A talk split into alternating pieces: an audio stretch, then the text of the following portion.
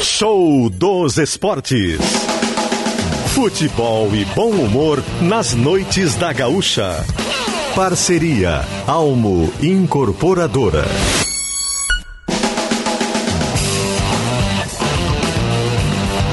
Eduardo Costa e Rafael Rinaldi. Alô, alô Brasil, boa noite, 8 horas 4 minutos, no ar o show dos esportes aqui na Gaúcha Serra, nesta quarta-feira, 8 de março de 2023, Dia Internacional da Mulher. Já vai os nossos parabéns a todas as mulheres que acompanham o show dos esportes, que dão o prazer da audiência nesse dia tão importante. E o show está no ar num oferecimento de Alma Incorporadora. Fazer bem feito é nosso compromisso. E comigo está ele, hoje dando o prazer da sua companhia. Rafael Rinaldi, boa noite. Quanta mesura. Boa noite, Eduardo Costa. Boa noite a todos. Um abraço desde já a todas as mulheres ouvintes da Gaúcha Serra e mais especificamente do Show dos Esportes. A audiência é sempre maciça, importante.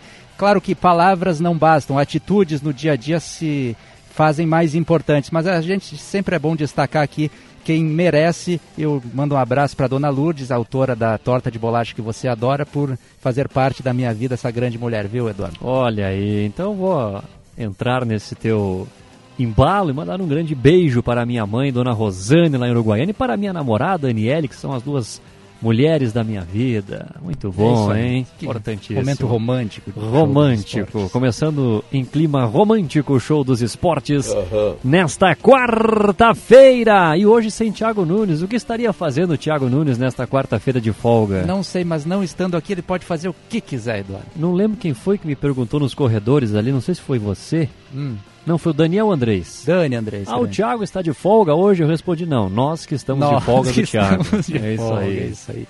Grande Thiago Nunes, que amanhã está de volta aqui ao Show Já? dos Esportes. É amanhã, é um dia só, né? Lamentável. É uma pena que a firma tenha apenas essa política de um dia de folga. Poderiam sim, ser dois, né? sim. né? Pra gente ficar bem, mas Getúlio tudo bem. Vargas poderia ter sido mais gentil. mais gentil. 8 e 6, show dos esportes que tem na produção ele, ele, ele, ele, Rodolfo Grande. Ai meu Deus. Ai meu Deus. Por que, que ele tá sempre apavorado nesse ai meu Deus? Eu não faço ideia. Medo de quê será? Pois né? é, né? Um garoto tão jovem. Jovial. Robusto. Como é que é o pequeno grande? É pequeno gigante, Rodolfo Grande. Ah, gostei. Muito não bom. pode ter medo do pequeno gigante. Não pode, jamais. Bota tudo no olho da rua, tá louco? Concordo, Pedro, concordo. Na mesa de áudio, ele, Fábio Lentino.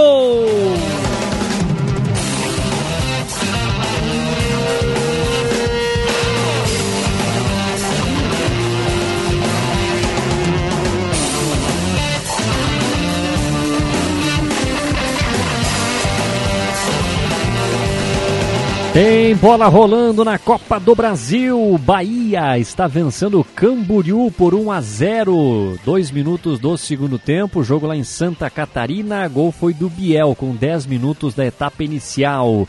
E o São Luís, Rafael Rinaldi, audiência da Gaúcha Serra, também está em campo lá no Pará, enfrentando a equipe do Remo. Começo de jogo 0 a 0 Jogo em andamento, São Luís tentando a vaga na terceira fase da Copa do Brasil. Ontem o Brasil e Pelotas avançou e agora o São Luís também busca esta façanha para colocar mais um dinheiro no bolso. E o torcedor do Juventude deve estar se perguntando: poderia ser nós nesse é momento lá verdade, em Belém? Né? É verdade. Vai se lamentar por um bom tempo a torcida do Juventude por não estar na segunda fase da Copa do Brasil. E mesmo assim, o Juventude não está nessa segunda fase e também vai ter que lutar muito para estar na próxima Copa do Brasil. A gente vai destacar isso também. É bem lembrado, é uma situação importantíssima e sábado teremos esta definição ou encaminhamento.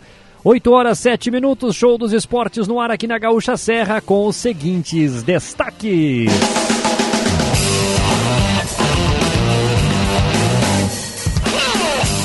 Juventude se aproxima de acerto com técnico Pintado.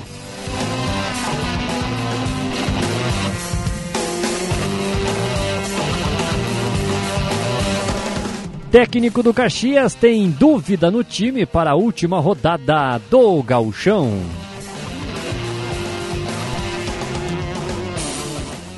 Juventude deve mudar departamento de futebol após a disputa do gauchão com a saída do diretor executivo.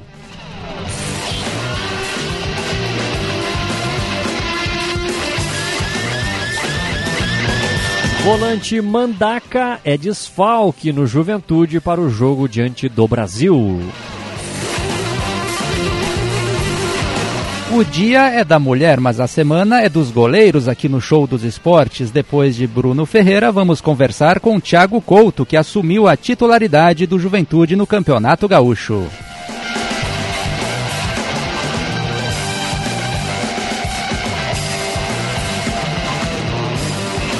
Também será destaque no show dos esportes o técnico Ale Menezes, que vai comandar o Veranópolis na divisão de acesso.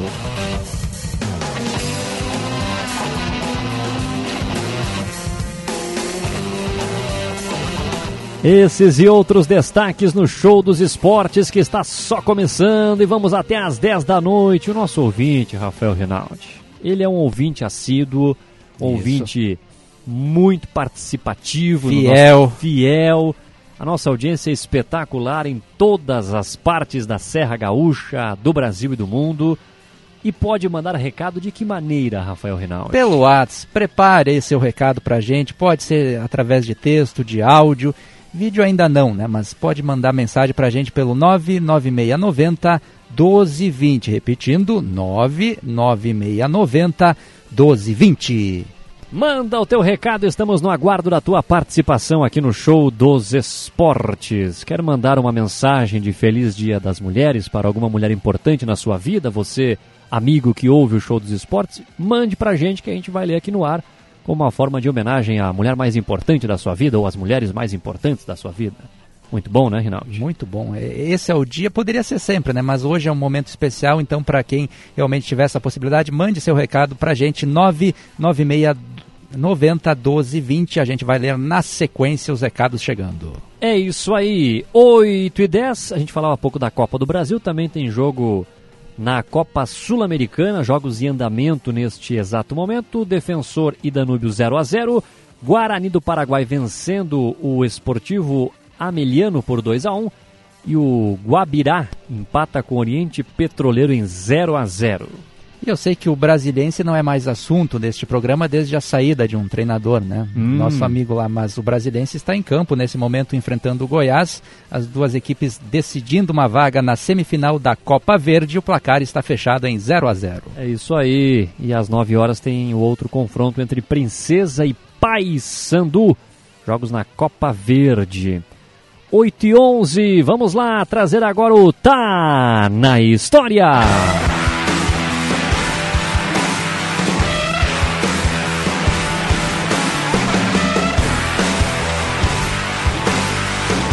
O ano é 1980. Goleador máximo.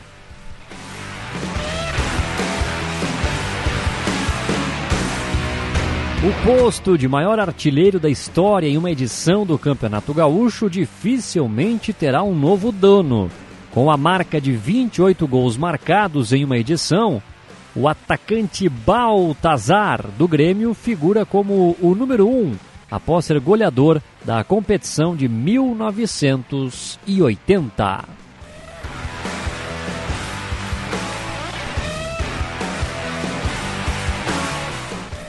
Naquela temporada, o ídolo tricolor participou de todas as 40 partidas do clube no estadual e se destacou pelo seu posicionamento na área. Os inúmeros gols anotados por Baltazar contribuíram e muito para que o Grêmio conquistasse os títulos de 1979 e 1980.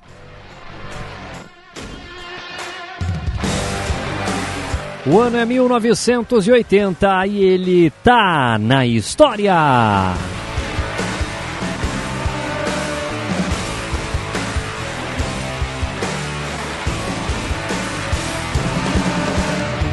8 horas 13 minutos, show dos esportes aqui na Gaúcha Serra. Você que ainda não acessou o Pioneiro em GZH hoje, acesse lá, tem muitas informações, muitos destaques do esporte. Acesse e confira muitas informações da dupla Caju. Você tem destaques aqui no show dos esportes e, claro, Mais informações no Pioneiro em GZH. 8 e 13, vamos atualizar as informações da dupla Caju.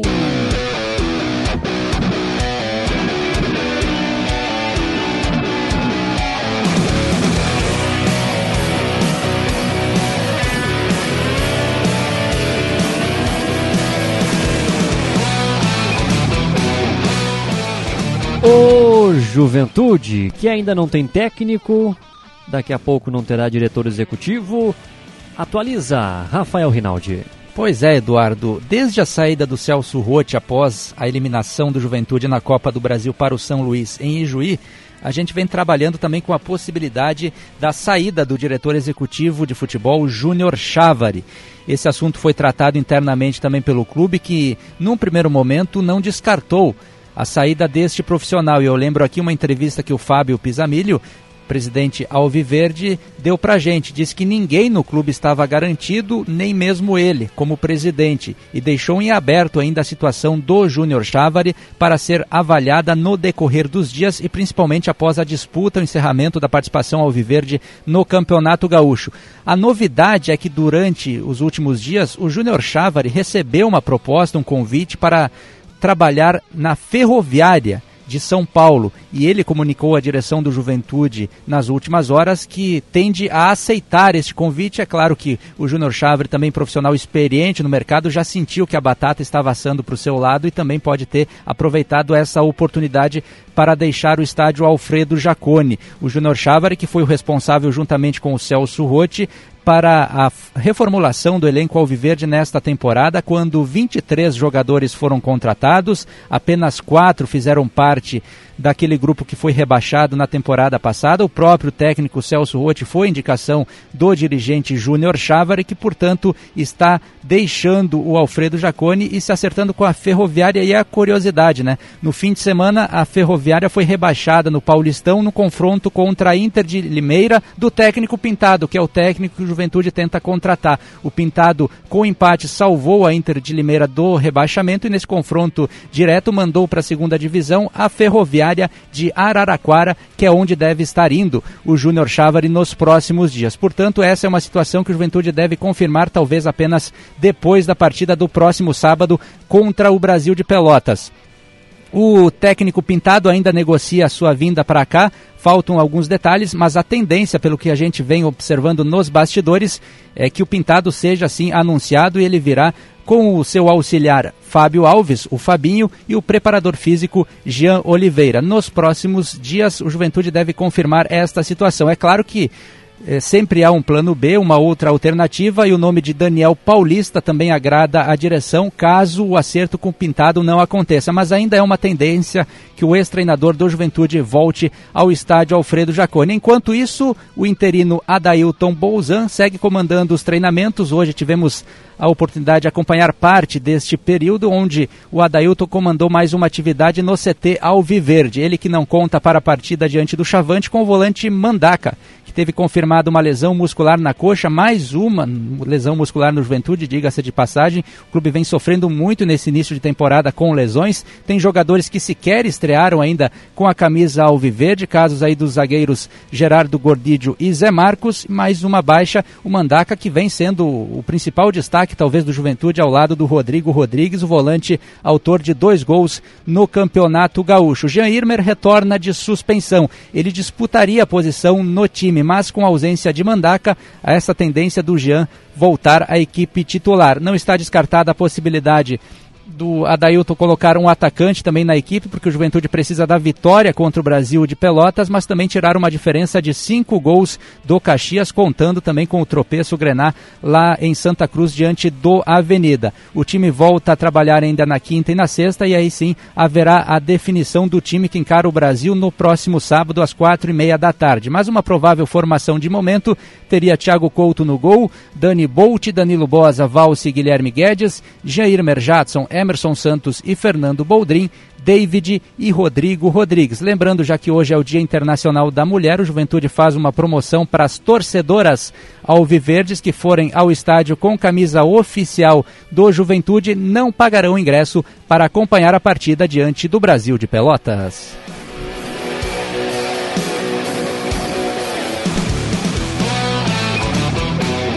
Agora vamos para o outro lado, porque o Juventude depende do Caxias, mas o Caxias depende apenas de si mesmo para se classificar, não é mesmo, Eduardo Costa? Exatamente, o Caxias que enfrenta no sábado a Avenida, quatro e meia da tarde, no estádio dos Eucaliptos em Santa Cruz do Sul, está numa situação bem mais tranquila que o Juventude. O empate já garante a classificação para a próxima fase, a vitória obviamente também avança o Caxias e até mesmo se perder o Caxias tem chances de avançar vai depender da questão do saldo de gols com o Juventude. Hoje a distância é de 5 gols pró Caxias, então o Juventude teria que tirar esta diferença de 5 gols para o Caxias, a equipe do Juventude. O técnico Thiago Carvalho está suspenso para o jogo do final de semana. Ele recebeu o terceiro cartão amarelo e além dele, outros dois jogadores também estão fora. O volante o atacante, melhor dizendo, Jean Dias e também o outro atacante, Wesley ambos estão suspensos e também ficam de fora do confronto. Em compensação, o meia Diego Rosa e os volantes Marlon e Pedro Cuiabá, esses voltam, estão à disposição, ficam à disposição desse confronto diante do Avenida. O Caxias que tem seis jogadores pendurados com dois cartões amarelos. Com o Caxias confirmando a classificação e se eles receberem o terceiro, ficam fora do primeiro jogo da semifinal.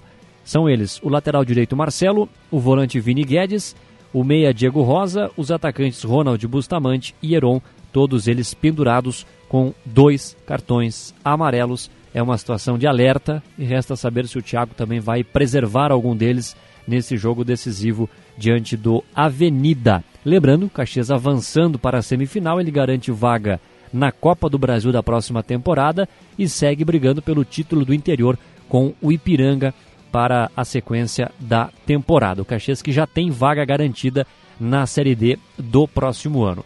Para o Caxias escapar na semifinal de um cruzamento com o Grêmio ou com o Inter e enfrentar o Ipiranga, o que, que precisa acontecer nessa rodada final? O Caxias vencer o Avenida, o Ipiranga vencer o Grêmio e o Inter perder para o Esportivo. Se caso o Inter empate com o Esportivo, o Caxias precisaria golear o Avenida e tirar uma diferença de quatro gols para a equipe do Inter. Então esta é a combinação para que o Caxias não enfrente a dupla Grenal na fase semifinal.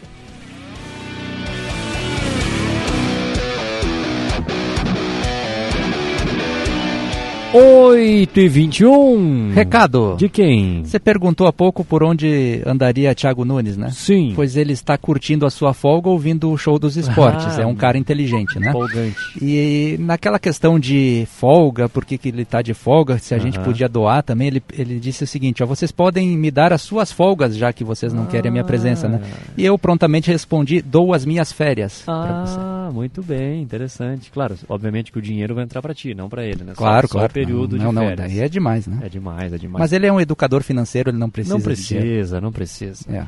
Um abraço pro Guanabira, tá ligado e conectado aqui no Show dos Esportes. Valeu, Guanabira, aquele abraço. Participe, mande o seu recado no WhatsApp 996 90 12 20.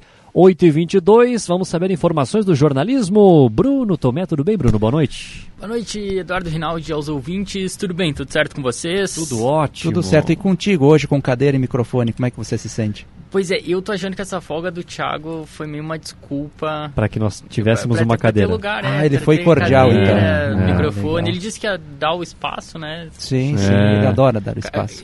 Acabou exagerando, talvez. Sim. Fábio sumiu, Lentino né? leva a mão à cabeça agora, não sei porquê. Nos poucos fios de cabelo que ele tem na, na careca. Vamos Bom, aos destaques do jornalismo, vamos, Bruno. Vamos falar então é, novamente sobre o, o, vereador Sandro Fantinel. Quatro ONGs ligadas a movimentos sociais de combate ao racismo e dos direitos humanos abriram processo contra o vereador de Caxias do Sul pelas declarações preconceituosas contra os baianos. As entidades pedem uma indenização no valor de um milhão de reais do parlamentar, com o objetivo de obter reparação de danos morais coletivos e danos social infligidos, aliás, à população pobre e à população negra do Brasil. A ação civil pública foi protocolada na sexta-feira no segundo juizado da terceira vara civil da Justiça de Caxias. As ONGs enfatizam que são necessárias outras medidas para impedir que esta conduta seja repetida e que a reparação não pode ser apenas através da indenização. Por isso, além dessa reparação financeira, as organizações pedem uma retratação pública de Sandro Fantinel, com repúdio a atos de racismo e da não discriminação dos povos. Também pedem que o vereador caxiense participe de um curso com ênfase nos temas da dignidade da pessoa humana, igualdade e não discriminação, Eduardo. É, mais detalhes você tem lá no Pioneiro em GZH e também aqui na programação da Gaúcha. Obrigado, Bruno Tomé, com os destaques do jornalismo aqui no Show dos Esportes. 8h23, atualizando na Copa do Brasil. O Bahia está vencendo o Camboriú por 1 a 0 jogo com 20 minutos da segunda etapa. O Bahia vai encaminhando a classificação. Remo e São Luís seguem empatando em 0 a 0 que festa bonita fez o torcedor Chavante ontem, né? Diga-se é, de passagem, né? É verdade. Grande classificação contra a Ponte Preta. É, classificação contra a Ponte Preta, ganhando uma, uma verba interessante, né? Somando todas as fases, quase 4 milhões de reais. E é adversário do Caxias, né? E eu vi a vocês ontem também no final do programa. É, de fato, ter grana não, não significa ter time, né? Porque a gente conhece como os nossos dirigentes gastam mal e falam nossos dirigentes, futebol brasileiro, de modo geral também. O próprio Bahia, que está aí sofrendo para classificar diante do Camboriú com a grana já da SAF, também não conseguiu fazer um, um grande time agora, está tentando buscar essa situação. Mas ter dinheiro sempre é melhor, mas não significa ter time. É isso aí. 8h24, vamos chamar o VAR, o show. Quer saber?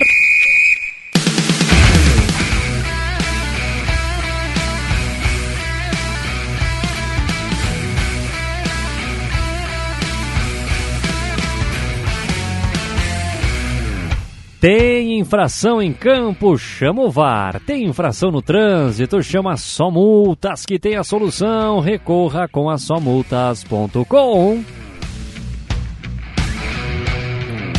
Torcedor, queremos saber, você aprova a saída de Júnior Chávari do Departamento de Futebol do Juventude? Sim ou não? Responda pra gente pelo WhatsApp 99690 1220. Foi uma boa ou não a saída de Júnior Chávari, torcedor?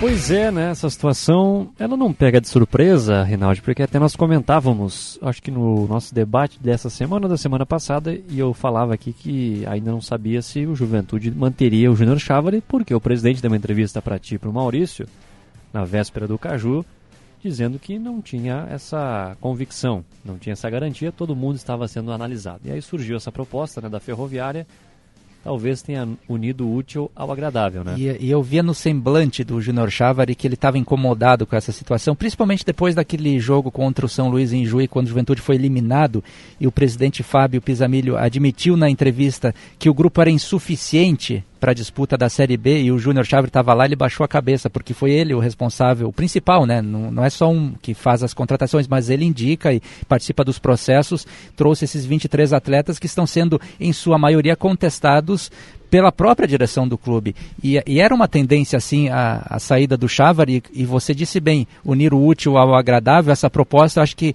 calhou bem para sair, entre aspas, numa boa, né? Para o Juventude não precisar demiti-lo, porque ele estava sendo avaliado. O presidente Fábio não descartou essa saída naquela entrevista para mim e para o Maurício aqui, e era uma tendência que ele deixasse o clube após o gauchão. Veio essa proposta da Ferroviária e ele deve acertar nas próximas horas com a equipe paulista. Mas fato é que ele está deixando o Juventude sim.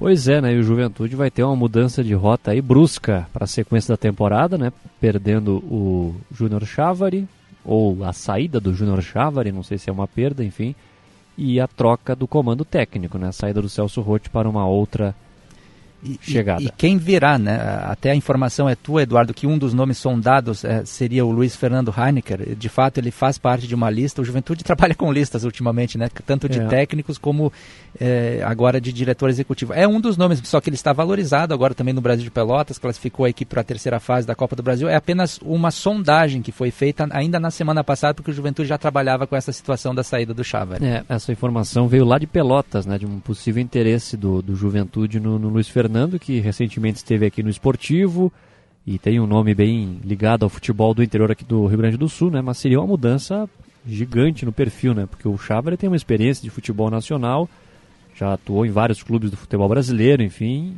no caso desse nome que está sendo ventilado do Luiz Fernando, é uma diferença bem bem grande, né? De currículo, sim, sim, enfim, sim. de experiência, mas é, enfim. É que como o Juventude caiu fora da Copa do Brasil, tem uma questão financeira que pesa, depende também das verbas da TV, quanto vai entrar para os cofres do clube. Tal, talvez a realidade seja essa. Até uma, é um questionamento que a gente vai fazer para a direção, que nesse momento não está atendendo as ligações porque está tratando do, do negócio com o Pintado, e a gente vai falar ainda durante o programa, a direção do Juventude não está se pronunciando nesse momento, mas é uma pergunta, um questionamento para a direção. Mudou o objetivo do Juventude na Série B? Qual vai ser a realidade? Realidade de contratações a partir de agora. Talvez o Luiz Fernando se encaixe nesse novo perfil, mais humilde. Pois é, vamos aguardar as próximas manifestações da direção do Juventude. 8h29, rápida pausa aqui no Show dos Esportes e na sequência tem mais informações. Já voltamos.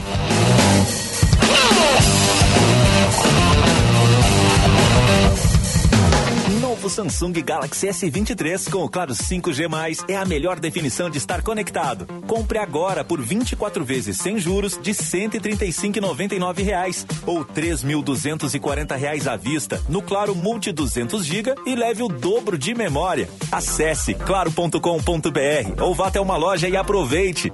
Claro, você merece o novo.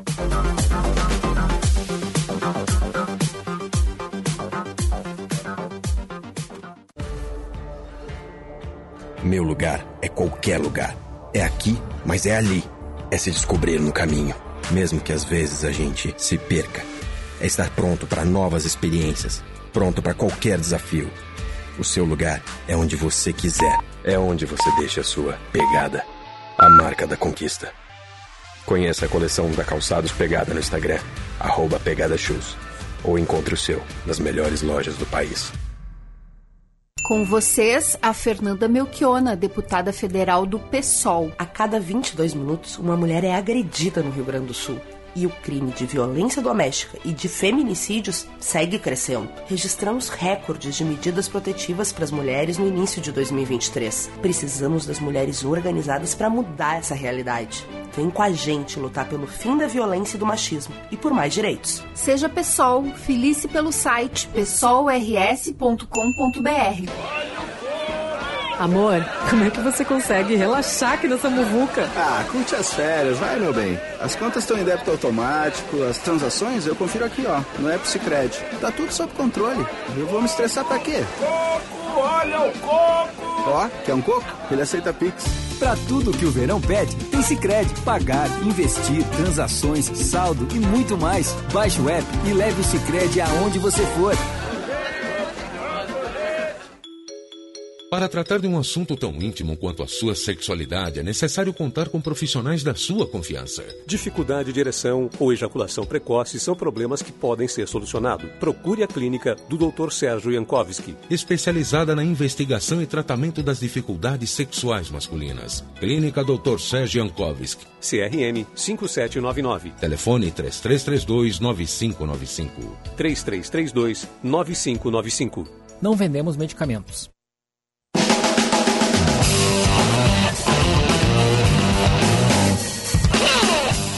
8 e 32 estamos de volta com o show dos esportes aqui na Gaúcha Serra, no oferecimento de Alma Incorporadora. Fazer bem feito é nosso compromisso.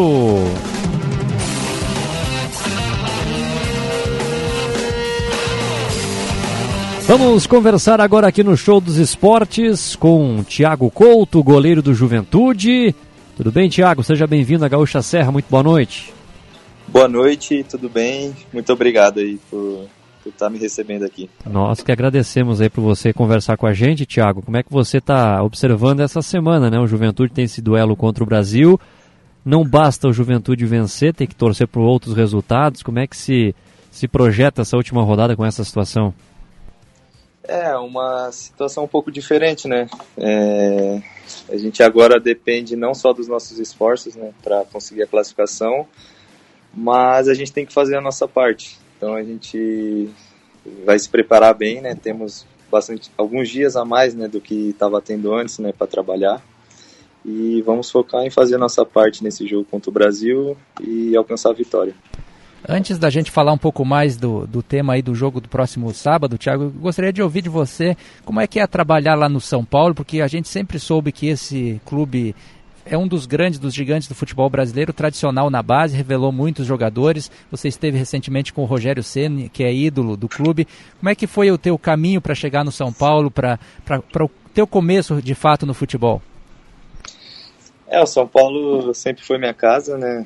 É, eu estou lá desde, desde que sou pequeno, desde a base, né? É, fiz toda a base lá e subi para o profissional. E é um lugar muito bom de se trabalhar, né? É, a estrutura é muito grande, é, tem tudo que você precisa, tá brigando sempre nos campeonatos que disputa. E, e é um clube gigante, né? Não tem nem o que se falar. Então isso, isso deixa tudo mais fácil. Certamente você começou na base vendo o Rogério jogar e foi uma das tuas inspirações. Como é que foi também conviver com ele? Sim, sim, foi uma coisa é até um pouco diferente, né? É uma sensação diferente que você tá ali, cresci acompanhando ele, né? Assistindo ele jogar. E meu primeiro contato no profissional foi justamente com ele, né? Como treinador na primeira passagem. Então, tudo que ele fala ali, você tenta absorver de alguma maneira, né, para para poder crescer na carreira, né? Ele viveu tanto tempo, vestiu tanto tempo aquela camisa, se tornou ídolo e a gente quer seguir seguir o mesmo o mesmo caminho, né? Claro que construindo a nossa história, mas mas atingir tudo que ele conquistou, né? É uma grande meta para gente. O Rogério Senna é, é chato naquele sentido de cobrar muito do, do, dos goleiros, dos profissionais, naquele sentido de, de exigir mesmo. Como é que é o trabalho dele? Não, o Rogério Senna é uma pessoa muito boa e ele cobra todo mundo da mesma forma, né? Não só os goleiros, né? Ele tem esse jeito assim de cobrar que é conhecido, né? Mas que que, que é para a evolução do time, né? Cobrar o cobrar o resultado, o desempenho dos jogadores né, no dia a dia. É, tem que estar tá treinando bem, né, senão ele, não importa quem seja, ele, ele muda o time, né, se, se alguém não tiver, estiver treinando abaixo, né, é o jeito dele de ser, né, e é um cara vitorioso, já mostrou isso, tanto como jogador, como como treinador agora. Em algum momento o Thiago Couto pensou em seguir os passos de Rogério Ceni em bater faltas e pênaltis? Não, nesse quesito eu nunca cheguei a cogitar, né? É, eu gosto de jogar assim com os pés, né? Ali atrás, fazer a saída de jogo, mas em termos de falta, isso aí nunca passou na, na minha cabeça, né? Você atuou em sete jogos pelo São Paulo no ano passado, Thiago. Você também sentiu aquela pressão que é até natural após a saída de um ídolo? O São Paulo ainda não firmou um goleiro eh, em nível de titularidade após a aposentadoria do Rogério Ceni. É muita pressão para quem joga no Morumbi? É, a pressão é grande, né? Vestir aquela camisa ali, qualquer um, né? Ainda mais no gol, né? Eu acho que no, no, quem joga ali como goleiro de São Paulo acaba tendo um peso extra, né? Porque não pode cometer nenhum erro, não pode, não pode cometer nada, porque já vem é, essa lembrança do torcedor, né, de, de muitos ídolos ali na posição e, e acaba querendo que, que sempre tem alguém nesse nível, né. Às vezes acaba e isso é um processo, né. É, às vezes vai vai acontecer algum erro, vai acontecer, é natural, mas tem que ter a cabeça boa, seguir trabalhando firme, que os resultados sempre vão vir. E nesse processo que você comentou, você atuou algumas partidas com a camisa do São Paulo no ano passado, é emprestado ao Juventude, chega aqui, começa como reserva e durante a temporada, o início da temporada, assume a titularidade. Como é que foi para você todo esse processo? É, você foi pego de surpresa, estava preparado para assumir a titularidade do Juventude? Como é que foi tudo isso para ti, Thiago? É, eu vim aqui para o Juventude, né, justamente para buscar esse espaço, né, poder disputar a posição, poder disputar mais jogos. E, e como eu falei também é um, quando eu cheguei aqui é um processo também. O goleiro geralmente para jogar, né, é, esperei a minha oportunidade, acredito que eu estava tava preparado, é, a gente trabalha muito no dia a dia é, com o professor Alex, é, os outros goleiros também sempre estão preparados, o Lucas, o Mário que treina com a gente, o Pegorari que vinha treinando. E a gente treina todos da mesma forma, né? Para que quem, quem foi escolhido para jogar está preparado. E aqui no Juventude a pressão não, não é diferente, Thiago. A gente viu aí de perto como o Pegorari sofreu, foram apenas 19 jogos. Ele até oscilou em bons e maus momentos, mas não conquistou a, a confiança do torcedor. Como é que foi para ti? O que, que você tira de lição com essa passagem do Pegorari por tudo que você viu ele passar aqui nesse curto período que teve com ele? Não, com certeza. É, a gente conversava bastante durante, durante as concentrações, durante os treinos, e é um cara muito experiente, mas que, que acabou não, não dando certo aqui, e agora, agora vai seguir sua vida, né? E, e acho que no futebol é assim em todo lugar, né? Quando as coisas não vão bem, a torcida, a torcida cobra, a torcida acaba acaba pegando no pé de alguma forma, mas a gente tem que saber lidar com isso. Estamos conversando com o Thiago Couto, goleiro do Juventude, aqui no Show dos Esportes. Em meio a todo esse turbilhão de situações que estão acontecendo com o Juventude, você assumiu a titularidade. Como é que você avalia o teu desempenho até aqui, Thiago? É, o meu desempenho agora, eu acredito que, que eu estou fazendo bons jogos, né? É, estava algum tempo sem jogar, claro, no começo a gente sente um pouco o ritmo ali, é um pouco diferente de estar tá apenas no treinamento, né? Mas eu acredito que, que eu tive todo o apoio da, da comissão técnica, do, dos jogadores, desde o dia que eu cheguei aqui, e estou conseguindo dar sequência no trabalho. Teu primeiro jogo foi lá com o São José num gramado em condições péssimas. Como é que foi para ti aquele momento, a ansiedade por fazer a sua estreia lá em Porto Alegre num gramado que a gente sabe que é um dos piores do estado? É, exatamente. Lá no São José é um gramado diferente, né, do que a gente está acostumado, né? É totalmente diferente. E ali na minha estreia, né, acaba, a gente acaba ficando um pouco ansioso para que para que a gente possa se adaptar o mais rápido possível, né? Porque dependendo de qualquer coisa, não tem o que fazer, né? O gramado é daquele jeito e, a gente tem que se adaptar o, o melhor possível para desempenhar um bom papel. Em alguns dos jogos que você foi titular do Juventude, teve presença destacada, com grandes defesas. Qual foi o jogo que você entende que foi o teu, teu melhor até aqui? Eu acredito que esse último jogo agora, contra o Esportivo foi o jogo que, que eu tive mais ações né, para realizar né, durante os jogos. No clássico também foi teve um pênalti, né, que a gente acaba se destacando, né, quando, quando tem alguma coisa desse tipo. Mas eu acho que no jogo contra o Esportivo teve mais lances, né, é, que eu tive que agir e que a gente saiu com a vitória também, né. Esse foi o mais importante. Como é que foi para ti disputar aquele clássico Caju? Você, como mesmo disse, fez a defesa de um pênalti que foi importante porque naquele momento o Caxias ia fazer 2 a 0 e ia ficar muito difícil para o Juventude buscar uma reação. Como é que você sentiu o clássico, o ambiente no estádio Centenário, a presença do torcedor? Como é que foi para ti viver esse momento? É, exatamente. No, é, no, clássico foi um ambiente totalmente diferente, né? Muito gostoso de jogar. É, as duas torcidas presentes, né? A torcida do, do Juventude fez uma festa muito linda.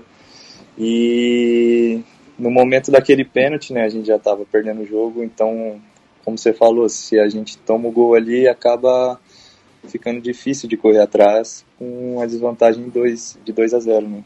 E eu fui feliz em ter defendido o pênalti. A gente voltou bem para o segundo tempo, né? Conseguiu a virada, mas infelizmente no final do jogo ali teve aquele teve outro pênalti né? A gente acabou sofrendo empate. Mas foi foi muito bom vivenciar esse clássico né? Foi, foi um ambiente muito bom mesmo. esses jogos do Campeonato Gaúcho que além de valer classificação para a semifinal também dá para dizer que são um cartão de visitas para você demonstrar que pode sim ser o titular do Juventude na Série B? Com certeza. É, a gente trabalha para isso né a gente trabalha no dia a dia para que os resultados aconteçam e, e o pessoal acaba provavelmente não me conhecia, né? É uma oportunidade de aparecer nos jogos, de, de mostrar quem eu sou e, e, e dar sequência na, na Série B, né? É, a gente torce para que passe de fase, né? Agora vamos fazer nossa parte de vencer o jogo esperar o outro resultado, né? A gente precisa de outros resultados. e depois preparar o time também, né? É, a gente tem uma Série B pela frente e o principal objetivo, com certeza, é colocar o Juventude na Série A. Você ainda é jovem, 23 anos, você acredita que ainda tem aquele preconceito no futebol brasileiro de que goleiro tem que ser experiente, tem que ser mais rodado e está tentando derrubar essa barreira também? É, a gente vê isso no, nos clubes, né? Às vezes os goleiros acabam sendo mais, mais experientes, mas isso vem mudando bastante também. É, os clubes estão apostando bastante nos jovens. É, e, e, eu quero, quero dar sequência nisso também.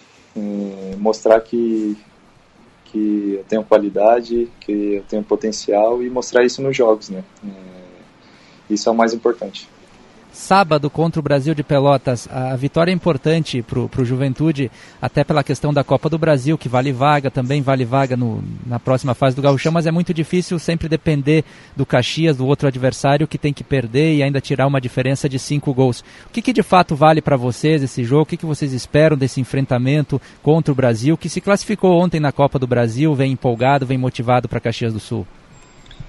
Vale muito para a gente. É... Não só não só a chance de classificar no galchão, né, como a chance de, de, pelo menos manter a quinta posição, né, que pode nos dar uma vaga na Copa do Brasil ano que vem, dependendo do que acontecer. E se a gente perde esse jogo é um confronto direto, né? O Brasil está ali, a gente não pode vacilar, temos que entrar focados, concentrados desde o início, que eu tenho certeza que a gente tem condições de fazer um bom jogo e conseguir essa vitória. Muito bem, para a gente encerrar o nosso bate-papo, a nossa entrevista, Tiago, nós temos agora o nosso quadro, o Na Marca do Pênalti, com perguntas mais difíceis do que essas que ele respondeu agora, né, Rinaldi? Não vale desligar o telefone. Aí a internet. atento, é, nem a internet. Solta a vinheta aí, Lentino.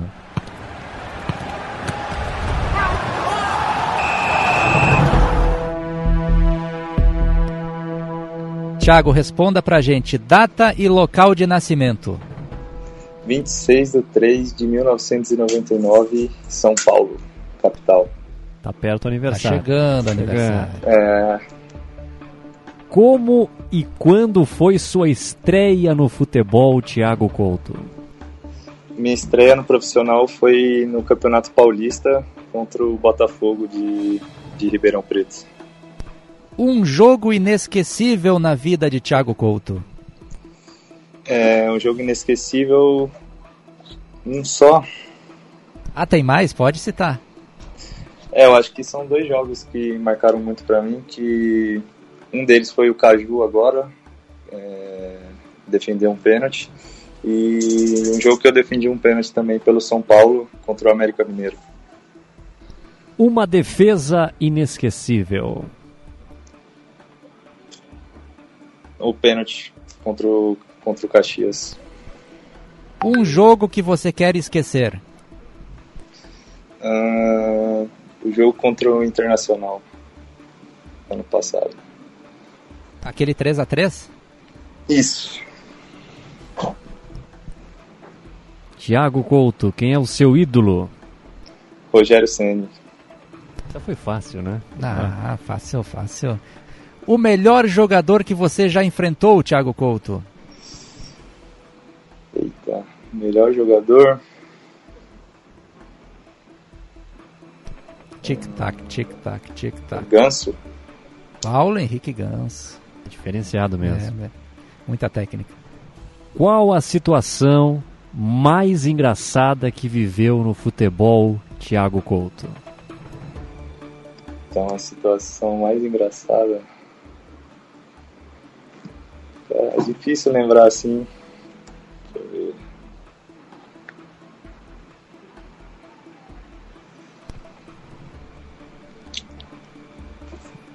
Vai pensando aí, no final da entrevista ele vai tá lembrar. Bom. A vida não foi tão engraçada, talvez. não, tem, mas é, no, no futebol eu tava tentando lembrar alguma no, em algum jogo. Assim, Nunca mas... te deu dor de barriga no meio do jogo, Thiago? não. Ainda bem, né? Senão o goleiro tem é, que engraçado sair. Engraçado seria pra gente, não pra ele nesse caso. pra né? ele seria trágico, né? É. Enquanto isso, Thiago, o jogador mais resenha aí do grupo do Juventude. Mais resenha? É o Tota. Gabriel Tota, olha, Olha só. Quem é o melhor jogador do mundo, na tua opinião, hoje, Thiago? Messi. E o melhor goleiro do mundo na atividade. Melhor goleiro.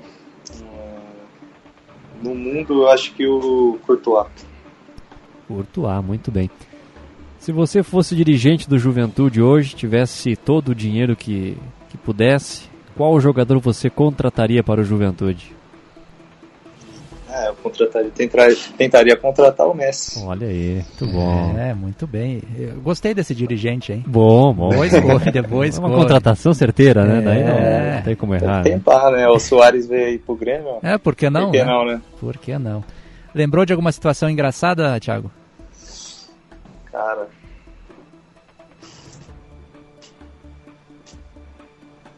E a trilha deixou o cara mais nervoso. né? Vai explodir a bomba a qualquer momento. essa aí é pior que, pior que o pênalti mesmo, como você disse.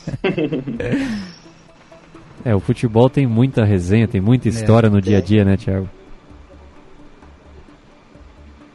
Mas enfim, não lembrou. Enquanto isso, deixa eu fazer Ah. aquelas perguntas básicas que eu sempre me preocupo com os atletas Ah, que vêm de fora, né? olha. É, já está ambientado aqui a, a Caxias do Sul, porque você vem da maior cidade do Brasil, né, Thiago? Como é que é sair de lá para Caxias do Sul?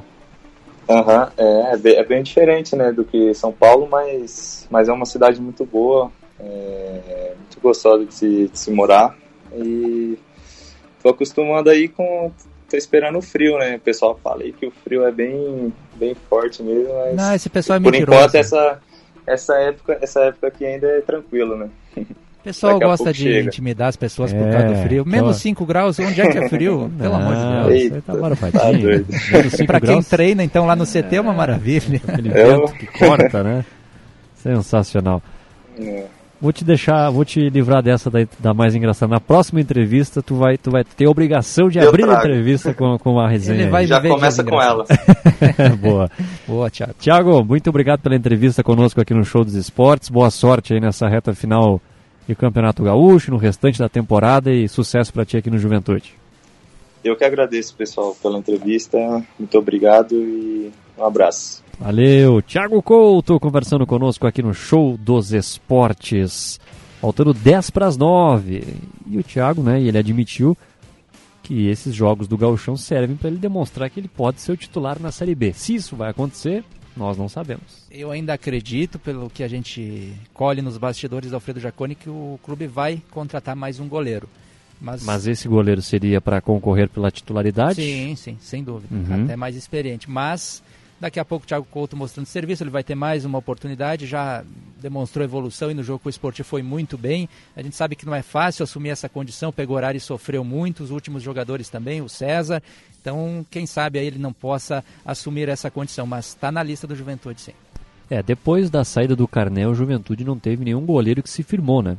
O Carné É, foi o último goleiro do Juventude que, se estava firmou. sendo um pouco contestado também Sim, na sua saída. na né? Série A ali, na, É. durante a, a primeira participação, primeira temporada de Série A, ele começa oscilando e o Douglas chega e Isso assume a aí. titularidade, né? Uhum. Mas durante a Série C e também o acesso na B para A, o Carné foi muito bem, né? Foi um dos destaques do Juventude. Tanto que foi pro futebol português, né? Exatamente, está atuando lá no futebol português. Enfim, são as situações que o Juventude vai ter que resolver. Né? Primeiramente, quem vai ser o técnico, ou primeiro quem vai ser o diretor executivo, enfim, tem muitas coisas Depois ainda. muitos jogadores a serem contratados. Também, Vai ser um também. mês intenso aí. Ah, Não de jogos, mas dos bastidores, de reformulação, uma nova reformulação no Juventude. E vale lembrar para nossa audiência, Rinaldi, que o período que encerra a- as contratações, ou o período de encerramento de contratações é 4 de abril, Isso aí. menos de um mês. Uhum. Depois, só lá na metade praticamente do campeonato, quando muita coisa já pode ter se definido, que o Juventude vai poder trazer aquelas cerejas do bolo tão famosas. Exatamente. Então são situações que acabam interferindo na, no planejamento do Juventude. Faltando oito minutos para as nove da noite, o Remo abriu placar contra o São Luís na Copa do Brasil, gol do zagueiro Ícaro. 1 a 0, Remo, jogo no intervalo lá em Belém do Pará. O Remo do técnico Marcelo Cabo e o São Luís do Fabiano Daitz. O São Luís está jogando com o Pablo, Moisés, Wesley, Ricardo Talheimer ou Talheimer, Talheimer, né? Talheimer. Talheimer, então tá bom. Márcio Goiano, o David Cunha, Paulinho Santos, Adailson, Igor Vinícius e Edipo e também o Jarro Pedroso, esse é o time do São Luís. O time do Remo, Vinícius, Lucas Mendes, Diego Guerra, Ícaro e Raí, Anderson Uchoa, Richard Franco e Pablo Roberto, Pedro Vitor, Diego Tavares e Fabinho, time do Marcelo Cabo. Por enquanto, o Remo está avançando para a próxima fase da Copa do Brasil. Reta final de jogo em Santa Catarina, Camboriú 0, Bahia 1. Camboriú tentando o gol de empate para levar o jogo para os pênaltis. Essa é uma situação que eu não me convenço, que eu não entendo na Copa do Brasil, Rafael Rinaldi. A primeira fase, se dá empate, passa o time melhor ranqueado. Isso. Na segunda fase, se dá empate, o que, que é? Pênaltis. Pênaltis. É, é confuso o regulamento da Copa do Brasil, né? Já assim há algum tempo. Tinha a questão do gol fora de casa, que sempre era atraente, interessante, né? Para quem acompanha futebol, foi tirado. Depois essa nova ah, fórmula tu achavas já... atraente? É? Tu achavas atraente o gol fora de casa? Eu achava atraente como torcedor. Se eu fosse dirigente ou jogador, eu não gostaria, porque ah, perder por 2 a 1 um e vencer por 1 um a 0 tem que ir para os pênaltis mesmo. Ah, entendi. Eu sempre achei isso, mas como torcedor ele, é ele, legal. Ele achou uma saidinha, uma saidinha pelas portas dos fundos, ah, para não discordar, mas tudo bem, tudo bem. Mas enfim, é, é, meio esdrúxulo o regulamento da Copa é, do sim. Brasil. É meio esdrúxulo mesmo. E outra situação que ontem eu estava comentando, não lembro com quem, porque eu comento com muitas pessoas e a minha memória não me, não me ajuda, né? Mas o ranking também ele é um pouquinho, um pouquinho cruel, né? Com alguns times, né? É, vou dar algum exemplo aqui. O Brasil, na primeira fase, pegou o Cordino, do Maranhão. Sim, sim. O Juventude enfrentou o, o São, São, Luís, Luís que é um time melhor qualificado do que sim. o Cordino. Então são algumas situações assim que são meio aberrações, né? E tem outras coisas na segunda fase, por exemplo. O Grêmio joga em casa com o Ferroviário. Sim. Ok, o Grêmio está melhor no ranking, digamos assim, que o Ferroviário. Uhum. Mas no caso do Camboriú com o Bahia, não. O Bahia é o clube da elite é, joga fora de casa. Aí que tá, é, é, conversava hoje com o Roberto Peruso, que inclusive uhum. está. Olha a cobrança de falta do Bahia, mandou longe, lá fora do estádio. 51, vai acabar o jogo lá. Conversava com o Roberto Peruso, que está fazendo o tempo real para o GE. Globo desse jogo do Remo e São Luís, quando acaba o confronto e o Bahia está classificado na Copa do Brasil. Conversava com ele sobre isso. É, antes de acontecer o sorteio, já tinha uma, uma, uma pré-definição de quando, o, de quais confrontos o time que passasse seria o mandante. Sim. Eu não sei qual foi o critério utilizado pela CBF, porque não, é. não foi sorteio. Esse é o critério, critério é. que eu discuto, né? Porque é. não é uma questão de ranking, de melhor posicionamento. Já estava pré-definido. O, jogo, o vencedor do jogo 13 vai ser mandante na segunda fase, ou o vencedor do jogo 19, estou dando um exemplo, né, porque teve, teve vários jogos. Então uhum. era uma situação que já estava pré-definida antes de, de acontecer ali o sorteio. Faltando quatro minutos para as nove da noite. Boa noite, Dudes. Esse Ícaro do Remo não é aquele mesmo que jogou a divisão de acesso pelo Caxias em 2016? Poxa, boa pergunta. Vou confirmar essa informação para ti, ô, o Evandro Gemin, que está sempre na audiência do show dos esportes. O Ícaro foi um dos zagueiros daquela campanha do Caxias em 2016. Não, não é o mesmo Ícaro, esse é outro Ícaro. Esse tem 29 anos. Ele atuou pelo Coritiba, Foz do Iguaçu, Maringá, Tombense, Aparecidense, jogou no Brasil de Pelotas, no ABC e agora está no Remo. Aquele Ícaro não faço ideia onde esteja nesse momento, Rafael Rinaldi. Esperamos que esteja bem, né? Pelo menos isso. Pelo menos isso. Pelo menos isso. Então terminou, Bahia classificado para a próxima fase da Copa do Brasil, próxima fase que terá os clubes que foram campeões da Copa Verde, da Série B, os representantes do Brasil na Libertadores, que também é outra situação discutível, né? Se os uhum. times que estão na Libertadores devem ou não jogar, não sei o que tu pensas sobre isso, Rinaldi. Eu penso que a meritocracia diz que eles de devam jogar, né? Porque você não pode ser punido em participar de uma competição ah, e ser excluído de outra. Se você chegou à Libertadores, você tem a possibilidade de jogar a Copa do Brasil. Eh, sabe qual é a grande questão? O calendário que a CBF nunca consegue ajustar junto com a Comebol também e os clubes acabam reclamando também do excesso de jogos. Mas essa questão para mim me parece clara tirar, tirar um clube da Copa do Brasil porque ele conseguiu ter a condição de disputar uma Libertadores não é justo, na meu ver. É, é uma boa, um bom argumento. O Ícaro, esse que o Evandro perguntou, se aposentou em 2019, quando jogou pelo Inter de Santa Maria.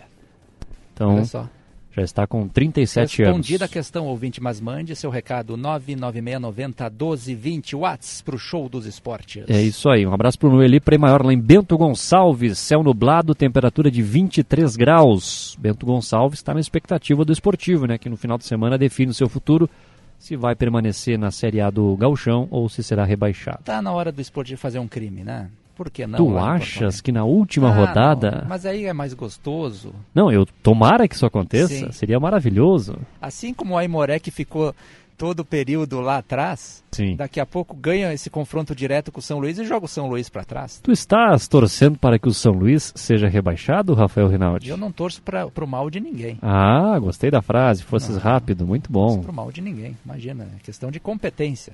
Então você está torcendo para que o São Luís seja incompetente? Sabe que lá atrás, eu, ah. eu, eu, não defendo a minha tese, eu, eu, eu confesso hum. isso, porque lá atrás, quando Pedro Petrucci, um abraço para ele que está nos ouvindo lá em Porto Alegre. Petrucci. É, fez uma matéria no, em GZH e pediu uh, para os setoristas quem, eles, quem eles achavam que ia ser rebaixados. Eu coloquei a Imoré Esportivo. Eu coloquei a Imoré e São Luís. Olha só. Mas é. a gente já tinha essa linha de que esses Sim. seriam os clubes que iam disputar essas vagas. Exato. Eu não vou aqui defender a minha tese e torcer agora para o esportivo ser rebaixado. Pelo contrário, é da Serra vou acompanhar de perto. Mas é difícil. Mesmo o Inter já classificado, lá no Beira Rio não vai ser fácil esse confronto, esse duelo, não. É isso aí.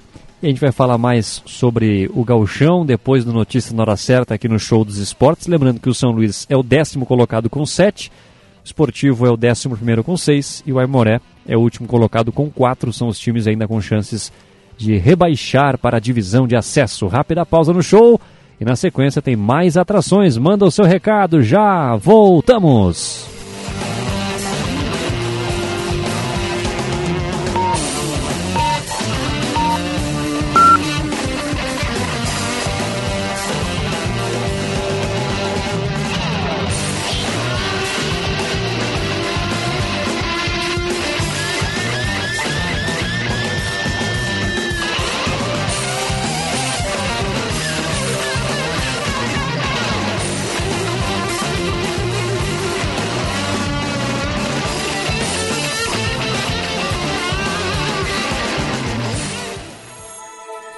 Notícia na hora certa, 9 horas. Procuradoria-Geral da República denuncia mais 24 acusados de incitar os atos contra os prédios dos três poderes em Brasília. Total de denunciados chega a 937. Governo federal vai voltar a exigir visto para turistas dos Estados Unidos, Canadá, Austrália e Japão. Chuva forte alaga ruas e causa uma morte na capital paulista. Céu parcialmente nublado em Porto Alegre, ainda faz 27 graus. A quinta-feira será de tempo firme e quente na maior parte do estado, com sensação de abafamento e temperaturas chegando a 37 graus na fronteira oeste. Na região metropolitana, no litoral norte e na serra, há chance de pancadas de chuva passageiras a partir da segunda metade do dia. Trânsito. Em atendimento agora pelo SAMU e PTC, uma colisão envolvendo duas motos no cruzamento da Avenida Guete com a Mostardeiro. Há um pequeno trecho de lentidão no local. Nas estradas, alerta para as obras que seguem ocorrendo amanhã na BR-101 em Osório. No sentido Osório-Porto Alegre, ainda há registro de trânsito bloqueado e a passagem dos veículos ocorre pela pista lateral. A previsão da CCR Via Sul é finalizar os trabalhos nesta quinta-feira. Com as informações do trânsito, Laura Becker. Destaque da hora. Defesa Civil bloqueia acessos ao mar em dois pontos de Torres devido à chuva. A Defesa Civil de Torres, no litoral norte, bloqueou acessos ao mar para pedestres em duas localidades. A medida preventiva foi tomada em razão das fortes chuvas que caem sobre o município nos últimos dias. Um dos locais bloqueados foi o acesso da Santinha, onde há uma gruta para Nossa Senhora Aparecida e serve de travessia para a Praia da Cal pelo calçadão. O motivo é o risco iminente de deslizamentos de pedras. Outro local isolado foi o acesso conhecido como a Pontezinha de Madeira aos pés do Morro das Furnas. Os dois locais foram vistoriados pelos técnicos do município e sinalizados com placas devido ao risco grave de queda. Segundo o prefeito Carlos Souza, a liberação será avaliada nos próximos dias. Para a Rádio Gaúcha, Jean Peixoto. ONGs pedem indenização de um milhão de reais a vereador Sandro Fantinel, de Caxias do Sul. As quatro organizações que assinam o pedido são ligadas a movimentos sociais dos direitos humanos e de combate ao racismo. A ação ocorre após declarações preconceituosas do vereador de Caxias do Sul contra os baianos. As entidades pedem uma indenização no valor de um milhão de reais por reparação de danos morais coletivos. Elas classificam as falas de Sandro Fantinel como inadmissíveis. A ação civil pública foi protocolada na última sexta-feira na Justiça de Caxias do Sul. Outros dois pedidos de indenização foram protocolados contra a Fantinel. O Ministério Público do Rio Grande do Sul pede 300 mil reais também por danos morais coletivos. Da mesma forma, o Ministério Público Federal pede uma reparação financeira no valor de 250 mil reais. Da Gaúcha Serra, Henrique Ternos. Notícia na hora certa volta na Rede Gaúcha Sat às 10 horas. Para a Rádio Gaúcha, Bibiana Dil.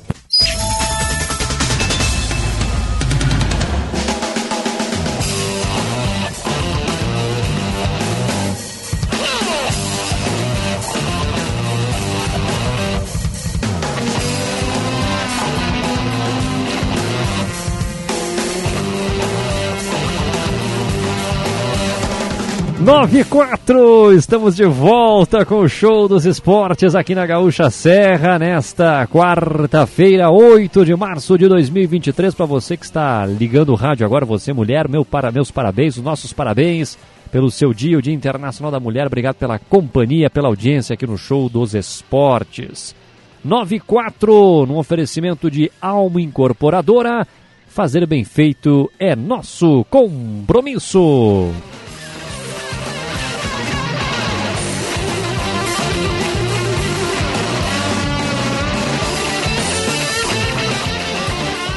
Nove e quatro. O Marcos Vinícius, que é nosso ouvinte, torcedor do Juventude, faz uma pergunta bastante pertinente, que certamente é dúvida de muitos torcedores do Juventude. Hum. Se o goleiro, o Thiago Couto, não foi liberado para vir ao estúdio. Sim. Quem acompanhou a entrevista há pouco com o Thiago Couto percebeu que a entrevista foi feita de forma à distância, forma virtual. Ele estava nos atendendo por telefone. Bruno Ferreira esteve aqui ontem. Exatamente. Ah, mas vocês da Gaúcha Serra não querem os jogadores do Juventude no estúdio, ah, só querem os do Caxias. soubessem. Não é bem assim, né? A gente vem tentando já há algum tempo trazer um jogador do Juventude no estúdio. Se não estou enganado, a última vez foi o Rodrigo Soares no ano passado, na metade do Brasileirão. Ou seja, há um bom tempo que a gente não consegue trazer alguém no estúdio e os jogadores do Juventude. A explicação que é uma determinação do clube, uma determinação do departamento de futebol. Tudo bem, mas enfim, é algo que não tem necessidade. Né? E é outro tipo de entrevista, a gente viu aqui, a gente percebe eh, como o Bruno Ferreira, por exemplo, ontem aqui ficou à vontade para falar de outros assuntos. Também por telefone fica aquela questão bem rápida, mais fria, né? A gente não pode sentir eh, no olhar do, do cara que está aqui à nossa frente justamente essa questão de como ele está sentindo e, e se sentindo no clube. É interessante, é sempre bom para o ouvinte, para o torcedor ter esse esclarecimento, mas mais uma vez, Eduardo, me disseram que vai mudar. Situação deve, vai mudar, vai mudar a partir da eu próxima ouço isso há semana. bastante tempo e não muda. Ah, mas eu sou um cara de fé, eu acredito. Bom, sim. eu também vou ser otimista, então, que vai mudar e que nos próximos dias a gente possa trazer algum jogador do Juventude aqui no estúdio, porque não é o Eduardo Costa, não é o Rafael Rinaldi, o Thiago Nunes, o Maurício Riolon, não é a Gaúcha Serra que não está conseguindo entrevistar da melhor forma. É o torcedor que não está recebendo a melhor informação, é o clube que precisa de mais torcedores no estádio, de mais sócio no estádio, e aí não se tem a liberação para uma entrevista, é uma entrevista coletiva por semana em Olhe Lá, é um treino aberto na semana em Olhe Lá. Então essa, essa, essa, esse contato, essa ligação imprensa e juventude que foi muito boa durante os últimos anos, começou a, com pe- pequenos ruídos nesse começo de temporada, no final do ano passado, que podem ser melhorados. Porque, como eu falei, é o contato direto com o torcedor do Juventude, né? com o torcedor do Juventude que precisa de informações, de ouvir os seus jogadores, enfim. Mas infelizmente isso não aconteceu e não está acontecendo. Eu não sei se o, e eu não sei, Eduardo, se o Pintado é o melhor nome para ser o técnico do Juventude, mas a diferença de tratamento nesses últimos dois dias que eu pude ter com ele, conversando com ele, re- respondendo mensagens, é totalmente diferente do que a gente tinha anteriormente com os antigos treinadores, profissionais que passaram por lá. Pelo menos nisso eu aposto que o Juventude vai evoluir, vai melhorar e voltar a ser aquilo que deveria, né? Sim, sim. O que eu não admito é que um funcionário do clube que é contratado, ele mande mais do que a direção. Isso é uma situação que não me passa na cabeça. Mas é o que estava acontecendo no Juventude. O Celso limitava entrevistas, o Júnior Chávari também. Enfim, são coisas que acontecem no futebol e talvez um dia eu, com a minha, com a minha ingenuidade, vai entender por que, que isso aconteça. 98. O Leonardo Bandeira pergunta aqui como é que está a situação contratual do Vini Guedes. Ele tem interesse em ficar, está jogando muito, acho essencial essa permanência. Acredito que o Caxias esteja procurando renovar o contrato com ele, porque ele fez um bom campeonato gaúcho até aqui, se firmou como titular. Ele tem contrato até o final do campeonato gaúcho. Então teria que estender esse vínculo até o final da Série Z. Sempre é bom lembrar que ele é jogador do Grêmio e lá no clube de Porto Alegre foram feitas muitas contratações para o meio-campo. O Renato, de vez em quando, é que ele utiliza um jogador da base e o Grêmio trabalha muito, me parece, com o Ronald, um jogador da, da seleção de base que estaria à frente nesse momento. Eu acho que há uma boa possibilidade, sim, se o Caxias insistir, mas logo na, na renovação de contrato, ampliação do vínculo com o Vini Guedes seria interessante, até porque outros clubes já também vão estar de olho. Daí vem o seu Thiago dizer, ó, oh, já quero vender o Vini Guedes, já quero que ele vá para outro clube. Não, é questão de raciocínio e estratégia. O Vini Guedes né? não pertence mais ao Grêmio, né? Não pertence ele mais? Ele estava na Chapecoense. Ah, então melhor é, ainda. É, Eu pensei é. que tivesse vínculo com o Grêmio. Não, não, não. Não ele tem é mais. da Chapecoense, é. Então o contato é direto com a Chape. Exatamente, Que exatamente. também vai ficar de olho na situação dele aqui no clube, né? Sim, sim, sim. Até porque ele vem, Está sendo vem valorizado. fazendo bons jogos, né? Mas enfim. Podia ficar no banco já no próximo sábado, então, né? Para não valorizar tanto. Tá É. tão bem. Mensagem aqui do, do Miguel. É fácil de resolver esta situação, é só a Gaúcha Serra não acompanhar os jogos do Juventude. Não é uma situação assim tão simples, viu, Miguel? Até porque a gente faz isso porque é o nosso trabalho E a gente estaria punindo vocês, torcedores. e o torcedor também estaria É, se- sendo punido, né? Então não, não tem por que fazer isso, né? E a relação sempre foi boa, né? Sim, e acredito que vai mudar, boa. vai mudar. Sim. Vou ser otimista que nem o Rinaldi. Isso, fé. Vai mudar. O treino foi aberto hoje? Semi-aberto. Por que semi-aberto?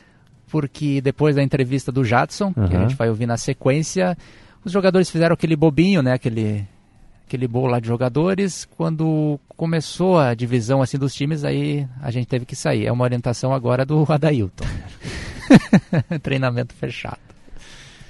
Ai, ai. É. São coisas que no futebol se repetem. Torna o né? futebol mais chato, né, cara? Exato, Como tá chato o exatamente. futebol. Acho que foi o Thiago que comentou ontem aqui no final do show sobre a, a relação dos torcedores no futsal. Acabou o jogo ali da seleção em Carlos Barbosa. Os jovens, as crianças entraram em quadra, conversaram com os jogadores, receberam autógrafo. Obviamente, não estou sendo maluco de dizer que no futebol teria que fazer, abrir o, abrir o gramado lá para os torcedores entrar. É uma situação bem diferente. Mas que tivesse assim um- uma proximidade maior. Está tudo muito frio, muito longe, né?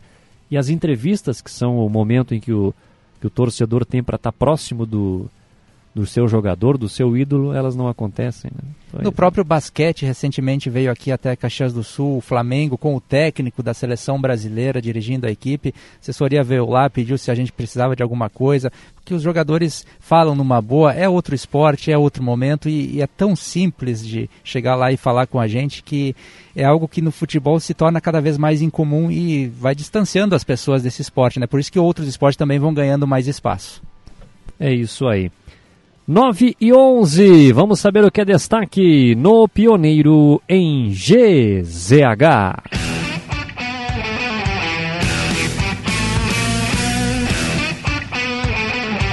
Justiça bloqueia bens de empresário investigado por trabalho semelhante ao escravo em Bento.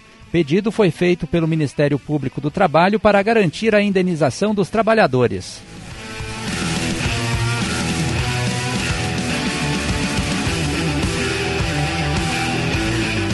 Dia da Mulher, moradores da periferia de Caxias do Sul falam sobre a busca por espaço e igualdade. A reportagem conversou com mulheres que batalham para vencer dificuldades em suas comunidades.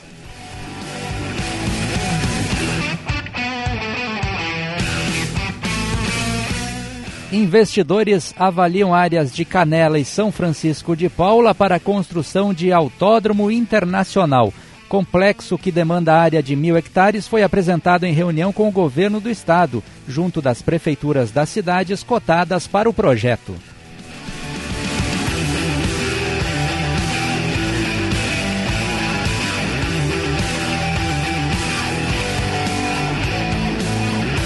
Procurador-Geral do Trabalho cobra responsabilidade total de vinícolas em caso de Bento Gonçalves. Recebido pelo governador Eduardo Leite, José e Lima Ramos Pereira ressaltou a importância de providências ágeis para o caso dos mais de 200 trabalhadores resgatados na Serra.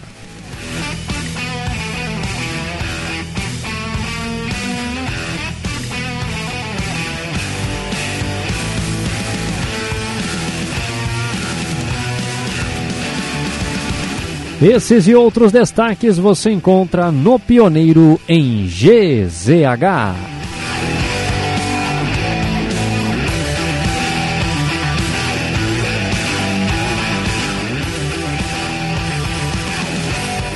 Sete minutos e meio do segundo tempo, Remo 1, São Luís 0. O São Luís está sendo eliminado da Copa do Brasil. O gol foi marcado pelo zagueiro Ícaro.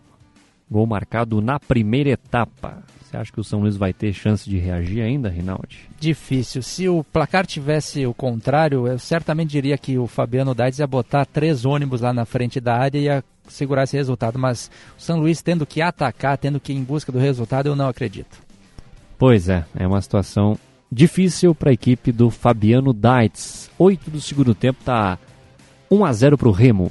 9 e 15 rápida pausa e o show volta na sequência.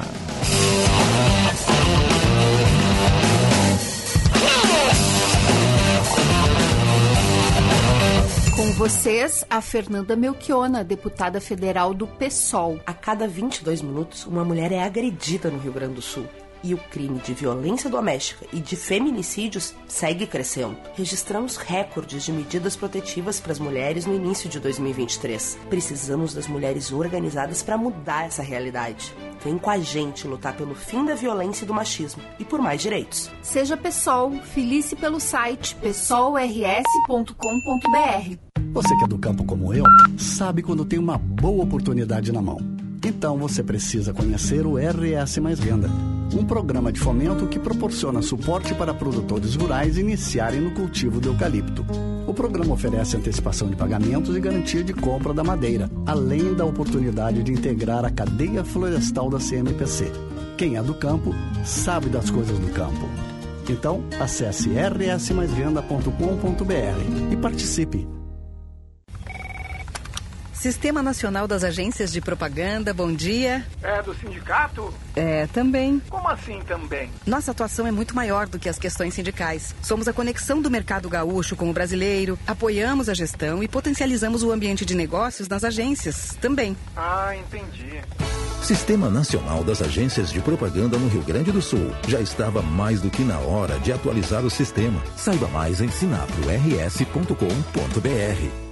É tempo de jardinar e cuidar da casa com Steel. São diversas ofertas especiais para você contar com a qualidade dos produtos Steel nas suas tarefas. Roçadeiras FS55 e 55R com 10% de desconto e em até 10 vezes sem juros. Novas lavadoras de alta pressão com 100 reais de desconto e em até 6 vezes sem juros. E ainda tem mais condições exclusivas em aspiradores, sopradores e pulverizadores. Acesse ofertas.steel.com.br e saiba mais. Steel, tempo de jardinar e cuidar da casa.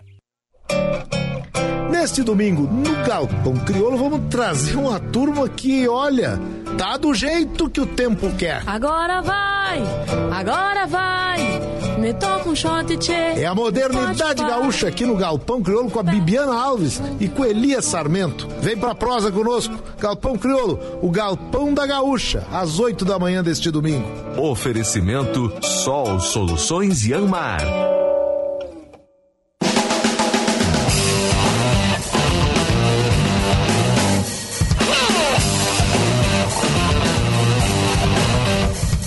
9 17 estamos de volta com o Show dos Esportes aqui na Gaúcha Serra, num oferecimento de Alma Incorporadora. Fazer bem feito é nosso compromisso. 11 do segundo tempo, Remo 1, São Luís 0. Jogo na Copa do Brasil. O São Luís vai sendo eliminado da competição. Vamos falar da divisão de acesso agora, Rafael Rinaldi, ouvintes da Gaúcha Serra. O Veranópolis confirmou a sua participação e anunciou nesta semana o seu comandante, um grande conhecido do futebol gaúcho, Ale Menezes. Tudo bem, Ale? Seja bem-vindo à Gaúcha Serra, boa noite. Boa noite, Eduardo. Boa noite, Rafael. Prazer estar falando de vocês. Agora falar um pouquinho do Veranópolis, né? É. É, essa divisão de acesso aí que vai ser muito, muito disputada. Certamente. Como é que foi esse convite e o que, que te motivou a aceitar, hein, Ale? É, depois da minha saída do, do Glória de Vacaria, né, a gente ficou no aguardo de acertar com alguma equipe. Houve esse contato do Fininho, até porque eu joguei com o Fininho, né, nós subimos a Avenida em, 2000, em 2009, 2010, 11, agora não, não me recordo, mas 2011, ou 2011, e eu já conheci o Fininho, né, então me ligou, a gente conversou, chegou num, num acerto e subimos para a Serra, né, segunda-feira fui apresentado, Uh, a gente larga um pouquinho atrás das outras equipes, né, até porque muitas equipes procuraram vincular jogadores e depois emprestar, mas a gente vai buscar no mercado aí nomes pontuais aí para que a gente possa formar uma grande equipe. E a gente sabe, Ale, que a situação financeira dos clubes é sempre muito difícil por isso mesmo que os dirigentes têm que ser criativos nessa hora. Como é que vocês trabalham essa montagem do elenco? Que tipo de perfil de jogadores vocês pretendem trazer? Jogadores mais rodados, mais experientes aqui do próprio futebol gaúcho? Como é que vocês trabalham com isso? É, até porque a gente, como eu, como eu falei ali anteriormente, né, nós largamos um pouquinho atrás e, e, então a gente vai procurar contratar oito jogadores que disputaram o gauchão, o paulistão, né, que, que queima a ficha, e depois uh, ir atrás daqueles jogadores que, alguns que não entraram no gauchão, campeonato gaúcho, catarinense, o paranaense, enfim, para que nós possamos uh, fazer um time competitivo. Mas confesso para vocês, é difícil, até porque muitas equipes da divisão de acesso uh, procuraram vincular os jogadores e depois emprestar para essas equipes que iam disputar os estaduais da primeira divisão. Mas aos pouquinhos a gente vai montar um, um, um grupo competitivo, porque a gente sabe da, da, da, importância desse ano, né, da divisão de acesso, mas também sabendo da dificuldade que vai ser. O investimento do Veranópolis está parecido com os demais clubes, menor, maior? Parecido, parecido. Eu, eu, eu poderia botar assim na, na, na prateleira assim uh, três equipes assim que, que, que hoje estão com orçamento um pouquinho a mais dos outros, que é o Santa Cruz, Guarani de, de Bagé e o Inter de Santa Maria. Né, porque a gente fica sabendo pelos bastidores, né, a gente antes de acertar no Veranópolis eu tinha contado contato com alguns jogadores, né, esperando que eu acertasse com alguma equipe para ir para essa, equipe que eu fosse, mas não deu tempo, né? Eu sou um técnico não não seguro o jogador, até porque se corre o risco de eu não acertar e eles ficar desempregados. Então muitos jogadores foram por, por umas para algumas equipes, né? Uh, com poder financeiro um pouco mais que as outras, mas eu te confesso que, que depois que começa o campeonato aí a montagem do grupo aí a, o grupo tem que querer, né? Querer se entrosar, se unir para fazer uma grande divisão de acesso. Que tipo de divisão de acesso você espera? Muito parecida com a dos anos anteriores? Vai depender da montagem do, dos elencos? É sempre aquele futebol pegado, aquele futebol mais de imposição física? Como é que você planeja? Porque você já passou aí por várias equipes, já conquistou aí 14 acessos, se não me falha a memória, na carreira, tem uma experiência, conhece os clubes como poucos. Que tipo de divisão de acesso você espera que o Veranópolis vai enfrentar nessa temporada?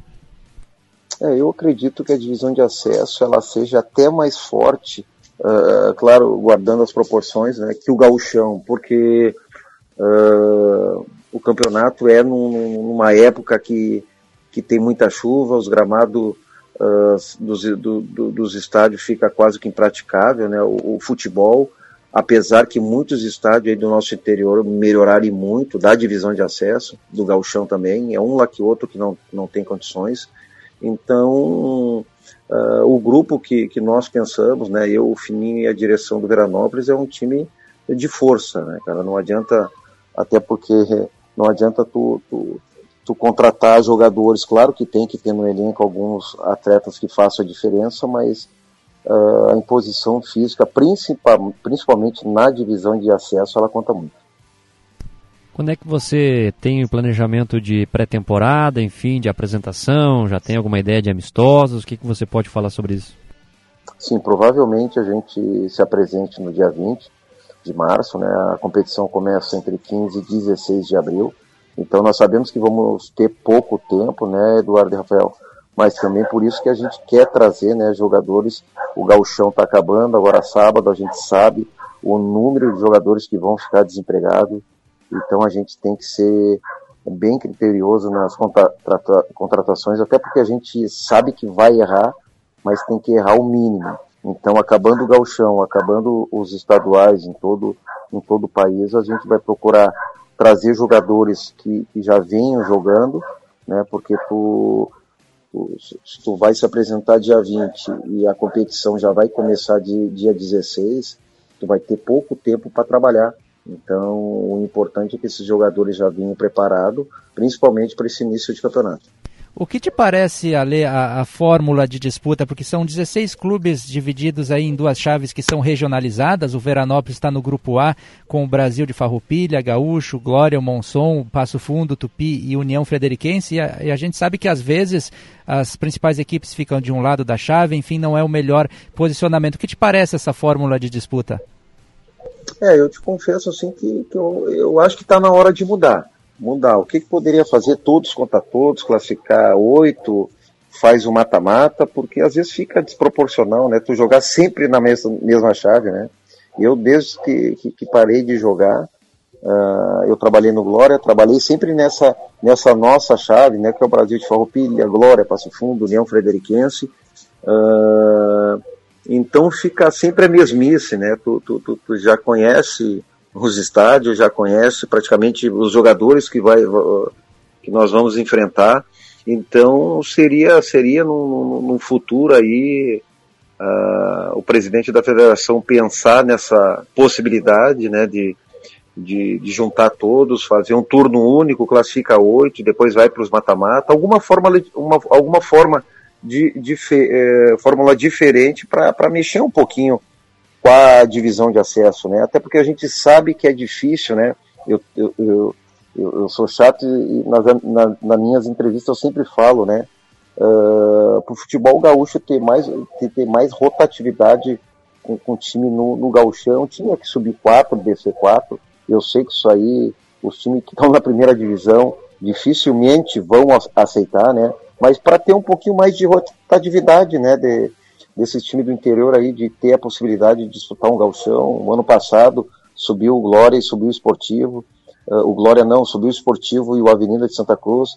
Tinha condições de subir o Veranópolis e o outro agora que disputou contra o Esportivo, eu não me lembro. Uh, então, para ter um pouquinho mais de rotatividade na divisão de acesso, né? Mas eu sei que isso aí é difícil. Mas a minha a minha expectativa é que, quem sabe, para o próximo ano aí o, o presidente possa junto com os presidentes da, da, dos clubes também, eles possam mudar essa forma. Você já treinou o Brasil de Farroupilha, o Glória, agora vai treinar o Veranópolis, está com os trabalhos consolidados e também com o teu nome bastante ligado aqui na Serra, né? O que, que tu atribui essa, essa ligação com a Serra, hein, Ale?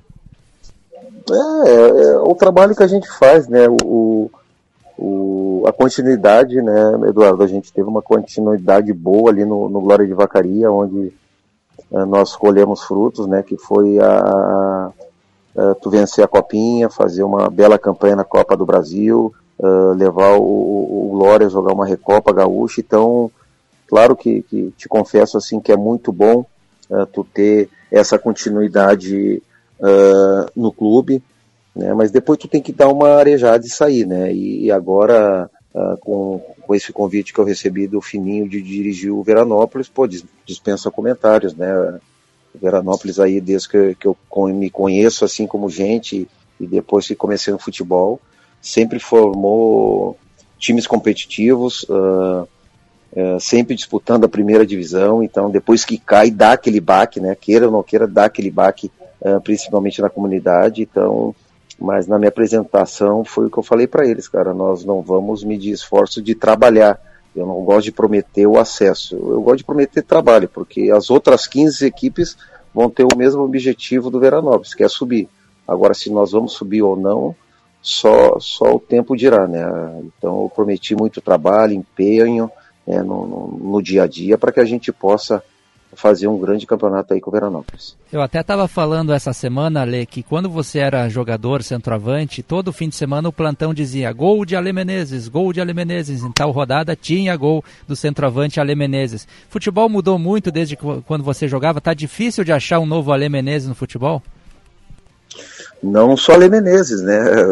Vocês sabem, né, que, que, nós tínhamos celeiros, celeiro de, de, de grandes centroavantes, né, aqui no Rio Grande do Sul. E, eu acredito, o Rafael, que, que, que, se perdeu um pouquinho, talvez pela fórmula, né, a, a forma, melhor dizendo, de alguns técnicos querer jogar, né.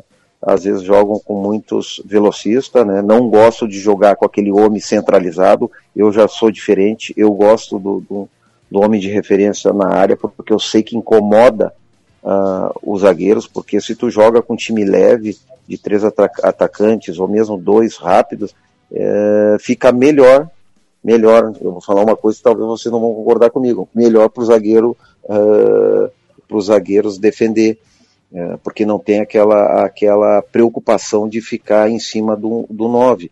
Então, eu acho que perdemos sim, principalmente aqui no, no Rio Grande do Sul, uh, jogadores dessa característica. Eu cito muito né, o 9 do, do Juventude, gosto muito da característica desse jogador e, e digo para vocês, dificilmente ele vai ficar, isso é uma opinião minha, né? Uh, dificilmente vai ficar no, no Jacone porque é um jogador que tem qualidade, ele não é um 9, não é um 9 brucutu uh, como a Lei Menezes, mas é aquele aquele 9 que sabe jogar, sabe fazer gol, sabe fazer a parede para chegar para a chegada dos meia, dos atacantes. Então é um 9 assim que me despertou muito uh, interesse assim de, de vê-lo sempre jogar, porque é um cara que, que, que joga muito, na minha opinião. Interessante isso que você está dizendo, Eli. E já, já emendando também, como você vê futebol? Você é adepto a um esquema? Você eh, adapta de acordo com as peças que tem? Qual é a tua ideia de jogo? Sabe que no, no, no Glória, eu, eu, vou citar o Glória porque foi onde nós conseguimos né, o, ser, sermos campeões da Copinha, fazer uma bela Copa do Brasil e depois a Recopa e a divisão de acesso boa também. Uh, só não conseguimos o acesso. Nós começamos um 4-2-3-1, depois o, o time uh, se encaixou com três zagueiros no, no 3-6-1, né, eu costumo falar, onde tu coloca três zagueiros, libera os dois laterais, né, os dois alas, então tu fica até mais ofensivo que no 4-2-3-1. Porque hoje no 4-2-3-1 os extremos eles, eles se sacrificam muito uh, em pró né, do, do, do, do grupo para marcar os laterais. Então, mas eu te confesso assim que eu gosto mais no 4-2-3-1, porque na marcação, sem a bola, tu pode fazer um 4-4-2, tu fica bem recheado no meio. Mas eu não sou daquele técnico que, que, que, que eu tenho um, um, uma, forma, uma formação definida. Né? Eu procuro, principalmente nos treinamentos, tra trabalhar basicamente essas três situações que, que eu te passei. E claro que no jogo, uh, dependendo do jogo, se eu começar no 4-2-3-1, uh, estiver ganhando ou perdendo, dentro do mesmo do, do, do próprio jogo, tu não precisa uh, mudar o jogador, mas sim tu, dentro do, do próprio campo ali tu pode já mudar a formação que tu, tu pretende. Sobre o VEC ainda, Ale, tem algum nome já confirmado que possa falar de contratação? Não, nenhum, Eduardo. Hoje eu não posso te falar, até porque não temos mesmo. A única coisa que nós temos é os contatos contato com, com jogadores, principalmente da A2 do Paulista e, e, de alguns atletas aqui do Gauchão, porque a gente sabe que, que, que acabando o sábado, quantos jogadores, né, cara, vai, vão ficar desempregados, porque são poucos, né, da, da, da, aqui do Rio Grande do Sul, do Rio Grande do Sul que disputam a, a, a Série A, B, C e até a D. Né? Então, muitos, muitos clubes, depois do término do galchão, devem dispensar ou acabar o contrato dos jogadores, e aí sim a gente vai ver quem vai estar livre no mercado para tentar levar para Veranópolis. Correto. Ale Menezes, novo técnico do Veranópolis, obrigado pela entrevista conosco aqui no Show dos Esportes e boa sorte nesse novo desafio. Ah, obrigado, Eduardo. Um grande abraço para ti, pro Rafael aí. Bom, bom pro- programa para vocês. Obrigadão. Valeu. Grande Ale Menezes, grande figura, sempre atencioso conosco aqui na Gaúcha Serra. E goleador, né? Goleador, Metia ali gole. Metia. Chegou a fazer entrevistar ele como jogador? Não, não, Não. Também não sou tão velho assim, Eduardo Costa. Me poupe. Pô, mas que ano Mas gostaria, rádio? gostaria. Que ano começou no rádio? 2007? Seis? Não, não. 2008 como estagiário. Ah, não, eu achei que eu falei 2007 fosse um absurdo. Não, Não, não, como não, estagiário, 2008. como estagiário. Um estagiário não aí. entrevista jogador. Mas o Ale jogava nessa época aí. Jogava, mas não aqui nas proximidades. Não, não, não. É, mas gostaria, né? Porque de fato foi um jogador de destaque do futebol gaúcho. Eu até, eu- se eu não estou enganado, Hum. naquele jogo que o São, São Gabriel venceu o Palmeiras na Copa do Brasil, ele fez os dois gols da vitória de 2 a 1 do São Gabriel. Ele estava naquele jogo. isso Eu acho que sim. certeza. Pelo menos um gol eu tenho certeza que ele fez. E o São Gabriel venceu o Palmeiras por 2 a 1 algo assim aqui, e depois perdeu a classificação lá em São Paulo. Em 2007 ele estava no Caxias. 2008, Inter de Santa Maria no Porto Alegre. É, eu cheguei É. um ano em- atrasado na vida de Ale Pertinho, pertinho. Depois jogou no Guarani de Bagé, Sapucaiense, Avenida. Que idade ele tem agora? Ale Menezes está com 46 anos. É novo, é a idade do Adailton Bolzan. É, é isso aí, exatamente. Boa, boa comparação. 9 e 33. Há pouco o Leonardo mandou um recado pra gente perguntando a situação do Vini Guedes. Eu conversei com o João Corrêa, né, que faz parte do departamento de futebol Sempre atento, Eduardo. do Costa. Caxias, e ele me confirmou que existem conversas, né? Há interesse então do Caxias na permanência, mas as situações de renovação, de renovações serão feitas após o Campeonato Gaúcho. E o Vini Guedes realmente não pertence mais ao Grêmio nem a Chapa, ele está livre, não pertence Ah, a olha, ninguém. Facilitador ou dificultador, dependendo da situação, né? Exatamente. Ele É. se valorizou no gauchão, Mas né? eu acho que eles já estão conversando. Tem que conversar agora. não Sim, sim, já tem depois. conversas, isso Sim. tem. Ah, já então já tá admitiu certo. que tem conversas, mas a definição, a assinatura ou a não Sim, permanência depois do gauchão. Perfeito. Então tá feita Boa aí a- informação, Edu. a, informação. Obrigado ao Leonardo Bandeira que fez a- o questionamento. 9h34, vamos para o intervalo comercial. Antes do intervalo, informo que o Remo fez o segundo. É Rinaldo. do Remo. O contra do Moisés. Moisés. Ex-jogador do Juventude. Lateral direito, né? E volante. Exatamente. Hoje ele está como lateral direito. Até o Perus me perguntou se ele já havia jogado nessa posição. Sim, na base do Juventude ele começou como lateral, depois passou a ser volante. É isso aí. Tá na escuta aí, ô, ô Roberto Peruso? Alô? Opa, tudo bem? Vamos lá. Estão acompanhando esse jogo, tá? O São Luís, olha, Ah, o que, que eu vou te dizer? Passou pelo Juventude, só passou pelo Juventude, né? Pois o é. que, eu- que o Rote fez, né, Peruso? Eu quero, Que proeza. eu quero uma manchete tua em forma de uma manchete sobre alguma opinião que você vai dar depois do intervalo sobre a situação do Juventude, que não tem técnico, o gerente está saindo, o diretor está saindo, enfim. Juventude totalmente perdido. Hum, Interessante. e forte. Sempre forte as declarações de Roberto. Gosto disso. Intervalo e já voltamos.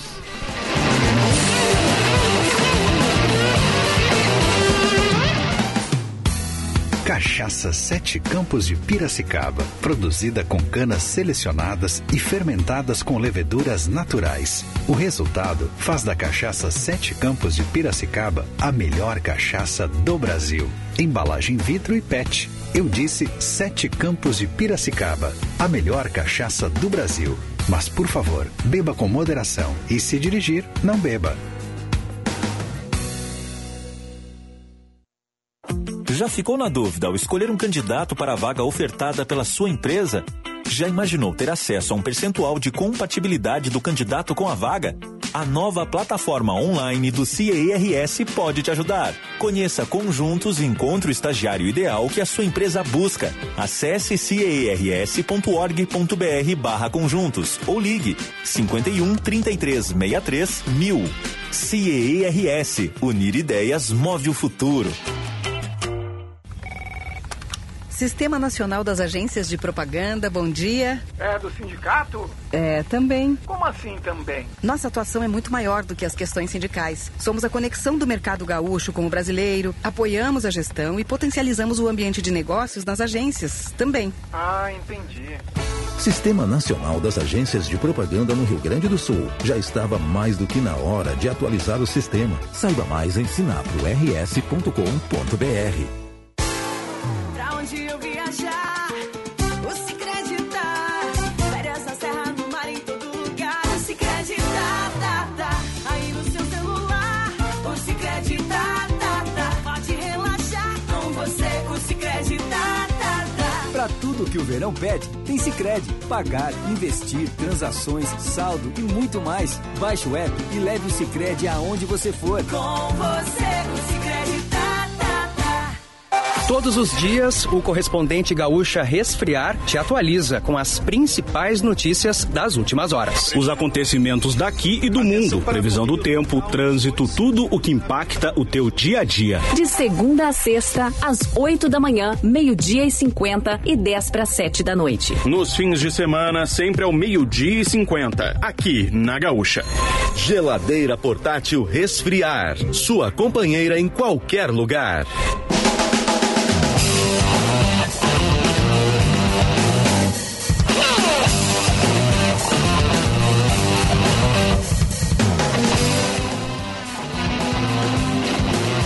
Nove trinta e oito, estamos de volta com o show dos esportes aqui na Gaúcha Serra. É interessante, nunca tinha me acontecido isso, Rinaldi. Ah. Estava voltando, ó, deu uma vontade de espirrar. Sim, Por isso sim. eu espirro no ar aqui. Então, saúde antes de mais nada. Muito obrigado, muito obrigado. Estamos de volta com o show dos esportes na Gaúcha Serra, no oferecimento de Alma Incorporadora. Fazer bem feito é nosso compromisso. Muito bem, segue 2 a 0 para o Remo contra o São Luís. O Remo está classificando para a terceira fase, o São Luís vai ficando pelo caminho. Roberto Peruzzi, que está conosco, está trabalhando nesse jogo, inclusive lá no tempo real do GE. Globo, no qual estou acompanhando, muito bom, cheio de informações aqui. Parabéns, Roberto Peruzzi. Quero saber da sua manchete ampliada agora na volta no intervalo. Juventude está perdido. Então, Eduardo, eu, é, dá para dizer que está perdido, por quê? Ah, porque toda a direção do trabalho que foi direcionado no começo do ano ah, precisou de três meses, ou talvez até dá para dizer que o trabalho começou no ano passado, né, em outubro, esse trabalho já não existe mais. Então, o Juventude vai mudar totalmente, daqui a pouco a ideia, eu espero que a ideia de um, de um novo comandante também mude, seja, seja outro, outro, outro comandante com uma outra ideia de jogo, o gestor de futebol que quem montou trouxe 23 jogadores, já não vai estar mais na equipe. Então o Juventude começa a ter uma situação muito delicada para a Série B do Campeonato Brasileiro, que é o principal campeonato do ano para a equipe. É, mudou totalmente o rumo, né? Sai o diretor executivo, sai o treinador, né? Já saiu, aliás, algumas rodadas e um novo comandante vai chegar. O erro foi na- foram nas escolhas lá atrás, mas eu acho, eu prefiro que mude agora do que no decorrer da Série B, viu, Eduardo? Porque não Ah, estava sim. dando certo. Sim. Tanto eu falo do Celso o trabalho dele não, não colou, não- o grupo não é, é, o que o treinador exige, ele tem outro perfil, não adianta. O Chávari tem experiência sim, só que diretor executivo não se olha por currículo, por aquilo que ele já fez no Grêmio, no São Paulo, e sim pelo momento. E o momento de 23 contratações, a gente está discutindo como três que deram certo, não era da permanência. Então que se faça essa substituição agora, mesmo que ele tenha deixado o cargo e tudo indica que vai ser o novo profissional da Ferroviária, é bom que o rumo seja corrigido agora a tempo, quando ainda há uma possibilidade do Juventude mudar. É, e até porque se o Juventude fosse fazer alguma outra mudança no meio da Série B, seria durante o campeonato, né? Teria menos tempo. Agora vai ter um mês pelo menos aí para conseguir fazer a contratação dos profissionais para ser o novo diretor executivo, o novo treinador e mais importante ainda são os atletas, os reforços que o Juventude terá para a disputa da Série B. Faltando 19 minutos para as 10 da noite, vamos ouvir o Jadson ou Rinaldi? Vamos lá, o Jadson que falou sobre o jogo contra o Brasil de Pelotas, a expectativa não apenas pela classificação, porque o grupo admite que é difícil, mas por uma vitória para deixar o Juventude próximo também na disputa por uma vaga à Copa do Brasil, com todas essas situações envolvendo o novo treinador. Fala o volante Jadson. A gente tem trabalhado é, com bastante entusiasmo, né, com confiança depois de uma, uma boa vitória agora contra o Esportivo. A gente espera fazer um, ter um bom desempenho em casa de frente à nossa torcida para a gente dar sequência à nossa temporada. É uma partida que vale muito, né? Além da classificação para a semifinal, vale também uma Copa do Brasil no ano que vem, sem depender de dupla Grenal depois lá no fim do Brasileirão. Ah, com certeza, vale muito em, em relação a, a orçamento, em relação a planejamento do próximo ano, né? E é uma partida muito importante para a gente e para o clube. Como é que tem sido esses dias com o Adailton no comando das atividades, o teu posicionamento em campo também, os ajustes que ele está fazendo no time? É, então, em relação a mim, ao meu posicionamento, a gente tem, eu tenho procurado a- ajustar bastante ali, né, pra gente dar um pouco mais de equilíbrio pro time, pro time ter um pouco mais de força ofensiva. Né, em relação aos treinos eh, de maneira geral, a gente tem feito bons treinos, né? O Adailton é um, é um profissional de muita qualidade, com vasta experiência. Ele tem tentado passar para a gente o que há de melhor que ele adquiriu nesse todos esses anos de carreira e agora como treinador. Adailton vem falando durante as entrevistas em tornar o Juventude mais agressivo em relação ao que era com o Celso Rotti. Como é que vocês também estão lidando com isso e fazendo essa virada de chave com o campeonato em andamento, Jadson? Ah, então, a gente sabe que a gente precisa de, de, de, de um pouco mais de, de, entusiasmo do nosso torcedor, de um pouco mais de apoio, e a gente não vai conseguir isso né, esperando o adversário, principalmente dentro de casa. A gente tem que procurar, sim, ser mais agressivo, é, principalmente na última fase do campo, no último terço do campo, procurar criar mais oportunidades, para que o torcedor também se empolgue e venha nos, nos apoiar no decorrer da temporada. Agora, já de seu adversário de sábado, o Brasil vem de uma grande classificação na Copa do Brasil, eles eliminaram a Ponte Preta. Que dificuldade vocês esperam nesse jogo? E mais do que isso, é possível mesmo acreditar na classificação? Então, o Brasil é um time muito bem armado, né? O treinador deles é um treinador de muita experiência, até mesmo dentro do, do, Brasil. Né? Um time que briga bastante, time bem organizado, um time de qualidade também né? Mas a gente precisa nos impor dentro da nossa casa, né? Fazer um jogo sólido, um jogo, um jogo de, de caráter mesmo. E a gente tem que acreditar, né? A gente tem, é melhor a gente estar preparado, fazer a nossa parte e, e, e contar com a ajuda de, de, de, outros adversários do que a gente ter essa ajuda e não, não ter feito a nossa parte. Então a gente tem que focar em, em nós, em fazer a nossa parte e no final das contas a gente vai olhar na classificação e ver o que aconteceu. Os resultados dessa, desse campeonato para essa última rodada proporcionaram um caju inusitado, né? Como é que vai ser para vocês a questão de precisar dessa vitória e ao mesmo tempo tá secando o principal rival aí na última rodada? Então vai ser um, vai ser um dever duplo aí, né? A gente espera, como eu disse antes, a gente tem que fazer a nossa parte, a gente tem que a, a de lá do Campeonato Gaúcho, a gente precisa de uma boa apresentação frente ao nosso torcedor para buscar, tentar buscar essa classificação e, acima de tudo, para a gente entrar o Campeonato Brasileiro com, com confiança, confiança do nosso torcedor, confiança da nossa prestação, do nosso desempenho em casa também. Mudou cenário, né, já em relação ao ano passado, o Juventude chegou num momento complicado na última rodada e agora pode chegar na classificação também. Como é que é viver esses momentos distintos? Assim, é, é, óbvio que é bem melhor estar na parte de cima da, da tabela, mas a gente sabe que a gente poderia estar numa situação bem mais confortável se não fosse alguns pontos que nós deixamos pelo caminho. É, eu, principalmente, prefiro ficar com um sentimento de, de, de, tristeza por não estar no G4 do que pensar no que, no que se foi passado ano passado.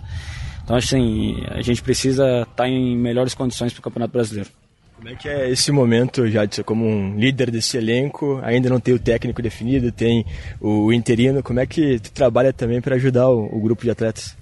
Não, é, o meu papel como um, um dos caras mais experientes, digamos assim, é, é manter todo mundo com foco no, no, nosso objetivo, no nosso desempenho jogo a jogo, né? independente de nós termos ou não um treinador efetivamente, nós temos o Adailton, que é um, um cara de, de imensa experiência, de muita qualificação, ele tem, ele tem estado conosco aqui é, desde o começo do ano e tem demonstrado e tem a confiança do grupo que é um treinador e um, um cara de muita qualidade. Então assim a gente tem que procurar sempre manter o foco no nosso trabalho, no nosso desempenho, né, para procurar sempre estar no nosso melhor.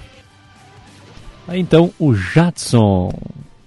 É, falando sobre o trabalho do Adailton e do essa questão do posicionamento, né, com o Adailton Jadson voltando mais uma posição recuada no meio de campo, porque com o Celso de fato ele foi muito prejudicado, não foi bem, o Celso via ele mais como meia, mais pelo lado direito, às vezes até no lado esquerdo, foi assim na estreia contra o Inter e a gente não via um grande futebol e, e, de fato, não que ele tenha evoluído muito, que o Jadson não é o mesmo da temporada passada, mas agora, quem sabe, voltando à sua posição de origem, ele possa ocupar aquele espaço que fez na temporada passada e se destacou também no time. 9h46, show dos esportes aqui na Gaúcha Serra. Traz agora o Rodolfo Grande com os destaques do esporte no Pioneiro em GZH. Vem, pequeno gigante.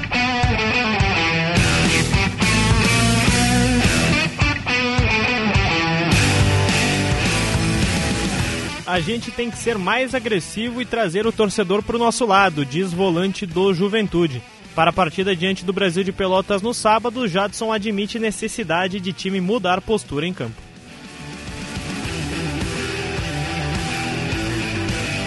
Vale Copa do Brasil, diz volante do Caxias sobre última rodada do Gauchão.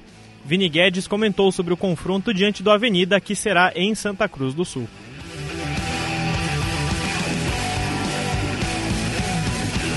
Saiba o que é necessário para o Caxias disputar a Copa do Brasil em 2024. O time Grená depende somente de si para voltar a disputar a competição nacional.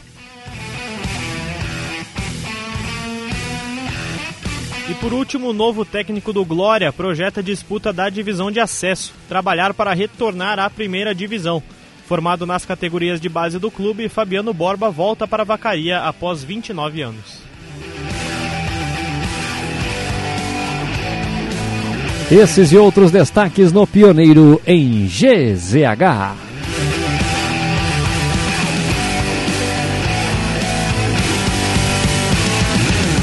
Faltando 12 minutos para as 10 da noite, vamos ouvir Vini Guedes, volante do Caxias, que começa falando sobre a última rodada, que tem classificação encaminhada, mas não confirmada. Então, como, como foi dito, a gente está com a classificação uh, encaminhada, mas para nós a gente leva como jogo mais importante, né? Uh, que vale muita coisa para o clube, vale uma Copa do Brasil, uh, vale dinheiro mais para frente com renda na semifinal. Então, a gente não está classificado ainda, então a gente está com o pensamento de ir para lá ganhar o jogo que projetado a Avenida, adversário de sábado, um time que já está eliminado do Gauchão, mas ainda tem pretensões, quem sabe, de buscar ali uma sexta colocação para a Copa do Brasil, um time que é, é forte em casa, o que, que vocês esperam desse adversário? Então, hoje o Thiago vai começar a passar os vídeos né, sobre a Avenida para a gente. A gente sabe que, que eles têm pretensões ainda dentro do Campeonato Gaúcho, né, que é uma vaga na Série D, quem sabe uma Copa do Brasil mais para frente. Então, a gente está se preparando para um jogo muito difícil, né? E a gente também precisa quebrar esse estigma, quem sabe, de ganhar fora de casa, que para nós é importante. Justamente sobre isso, né? O Caxias não perdeu fora de casa, mas também não ganhou. O que está faltando para sair essa vitória fora? Então a gente está tá procurando fazer o que a gente vem fazendo em casa, né? Uh, acho que uh, naturalmente essa vitória vai vir e a gente espera que, que seja no sábado agora. O Caxias tem alguns jogadores pendurados, inclusive tu. E o que vocês esperam desse jogo? Qual também é a questão do perigo de jogar pendurado? É, se penso que o Thiago deve fazer alguma preservação. E para ti, se for titular, já pensando numa eventual semifinal, o que, que muda na cabeça do jogador? Não, a gente joga jogo a jogo, né? Eu penso só no jogo de sábado, como a gente falou, se a gente não ganhar sábado, se a gente não pontuar sábado, quem sabe nem tem uma semifinal. Então a gente está com a cabeça só no jogo de sábado e, e quem o Thiago botar dentro de campo vai dar o máximo pelo Caxias e procurar a vitória. Como você avalia o teu crescimento durante o campeonato? Você acha que conseguiu tomar essa posição de titular e o que foi fundamental para isso? Eu fico muito feliz com a sequência né, que, eu, que eu venho tendo de, de minutagem. Para mim era importante também voltar a jogar. Fico muito feliz, principalmente, de estar podendo ajudar a equipe, né, conquistar vitórias, pontuar. E, mas está todo mundo preparado. Quem o professor optar que, que joga ali de volante vai estar preparado para ajudar o Caxias. Ainda sobre o jogo né, do último sábado, confronto direto, uma vitória contundente contra eh, o Ipiranga. Quanto isso deu de moral para vocês para a sequência da competição, vencer um adversário direto? A gente ficou muito feliz né, com o resultado e principalmente pelo empenho. Né? A gente vem se cobrando de jogar os dois tempos da, da mesma forma. Acho que isso no, no sábado se co concretizou. Né? E, então a gente está tá feliz, sabe o que tem que melhorar, sabe que a gente precisa evoluir em algumas coisas, mas estamos procurando jogo a jogo é, evoluir e crescer cada vez mais. Tá aí a manifestação do Vini Guedes, volante do Caxias. Como é que tá o Fla-Flu aí, ô Rafael Rinaldi? Vitória parcial do Flamengo por 1 a 0 gol do Everton Cebolinha, o Flamengo que vai vencendo o Fla-Flu com algumas mudanças promovidas pelo Vitor Pereira, que já estava sendo bastante criticado pela imprensa carioca, por exemplo, Matheus Cunha é o goleiro, na zaga o Pablo está à disposição, Mateuzinho na lateral, Igor Jesus no meio-campo com Matheus França, eh, Gabigol e Everton Cebolinha no ataque, um time completamente diferente com seis alterações promovidas pelo Vitor Pereira está dando certo 39 minutos da etapa inicial, Flamengo 1, Fluminense 0, gol do Cebolinha. E o São Luís descontou 2 a 1 para o Remo, 45 do segundo tempo, vai até 49, tem 4 minutos para tentar o empate e levar para os pênaltis a equipe do Fabiano Daitz. O gol foi do Negueba. 9 para as 10, 10 coisas que você precisa saber.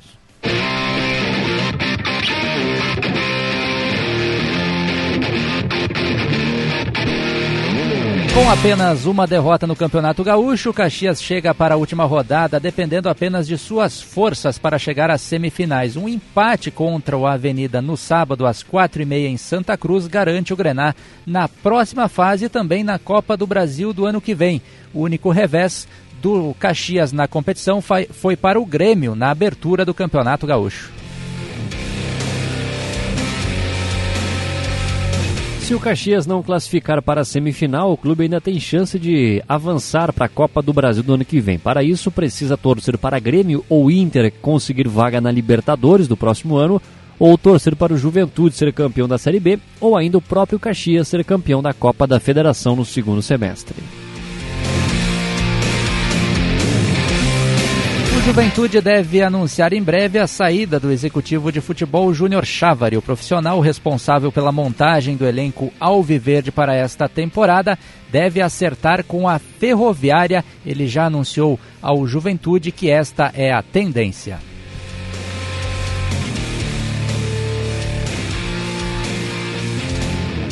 O Juventude tem um desfalque importante para a partida contra o Brasil no sábado, na última rodada do Gauchão. Volante Mandaca, destaque da equipe, acusou um desconforto na coxa e ainda no primeiro tempo do jogo contra o Esportivo, e o atleta não tem previsão de retorno.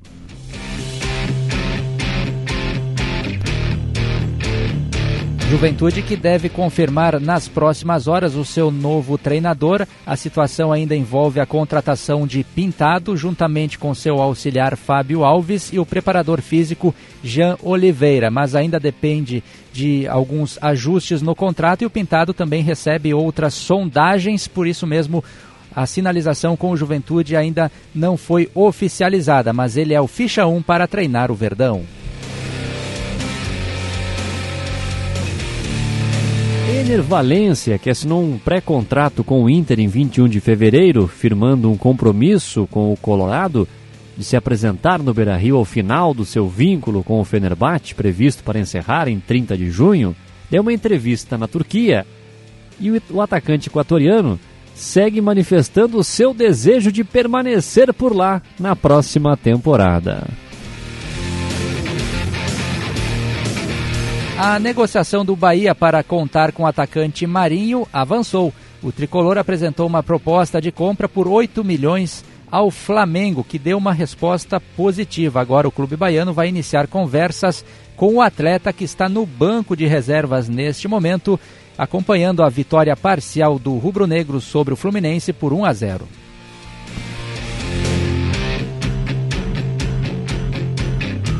O Grêmio divulgou hoje um boletim médico da situação de Lorena, goleira titular das gurias gremistas e da seleção brasileira, foi diagnosticada com uma lesão de grau 2 no ligamento cruzado anterior do joelho esquerdo.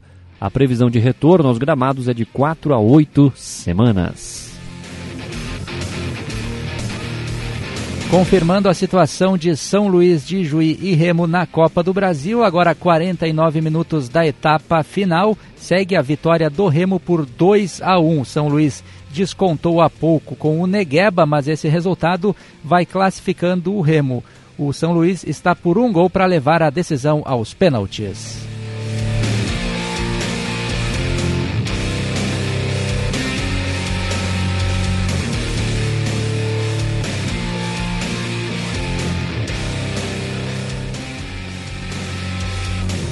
O Milan foi até Londres enfrentar o Tottenham e voltará para a Itália com a classificação na Liga dos Campeões. O empate por 0 a 0 entre as equipes deu a vaga para os italianos que venceram a primeira partida por 1 a 0 em San Siro. Os rossoneiros não chegavam nas quartas de final desde 2012.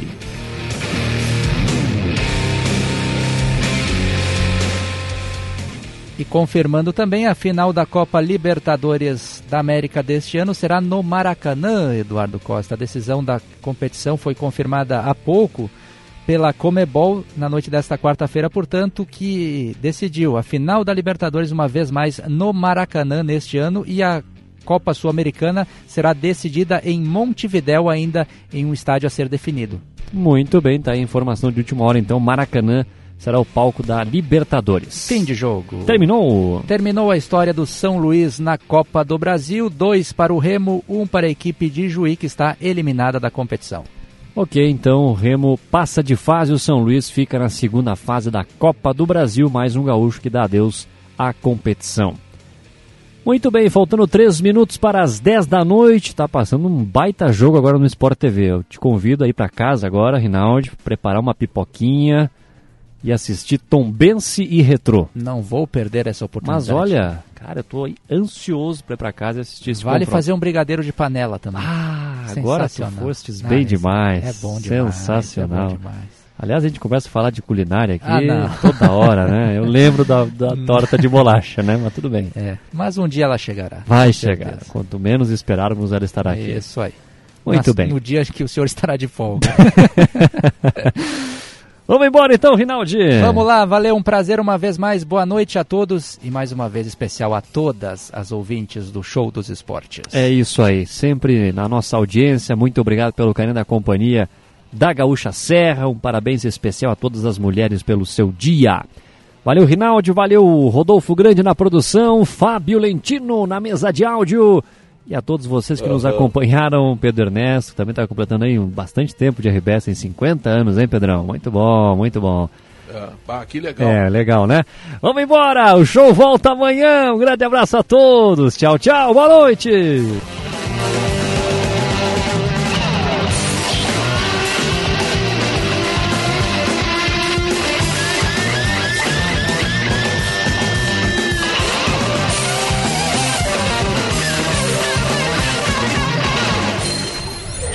Show dos Esportes. Futebol e bom humor nas noites da Gaúcha. Parceria Almo Incorporadora.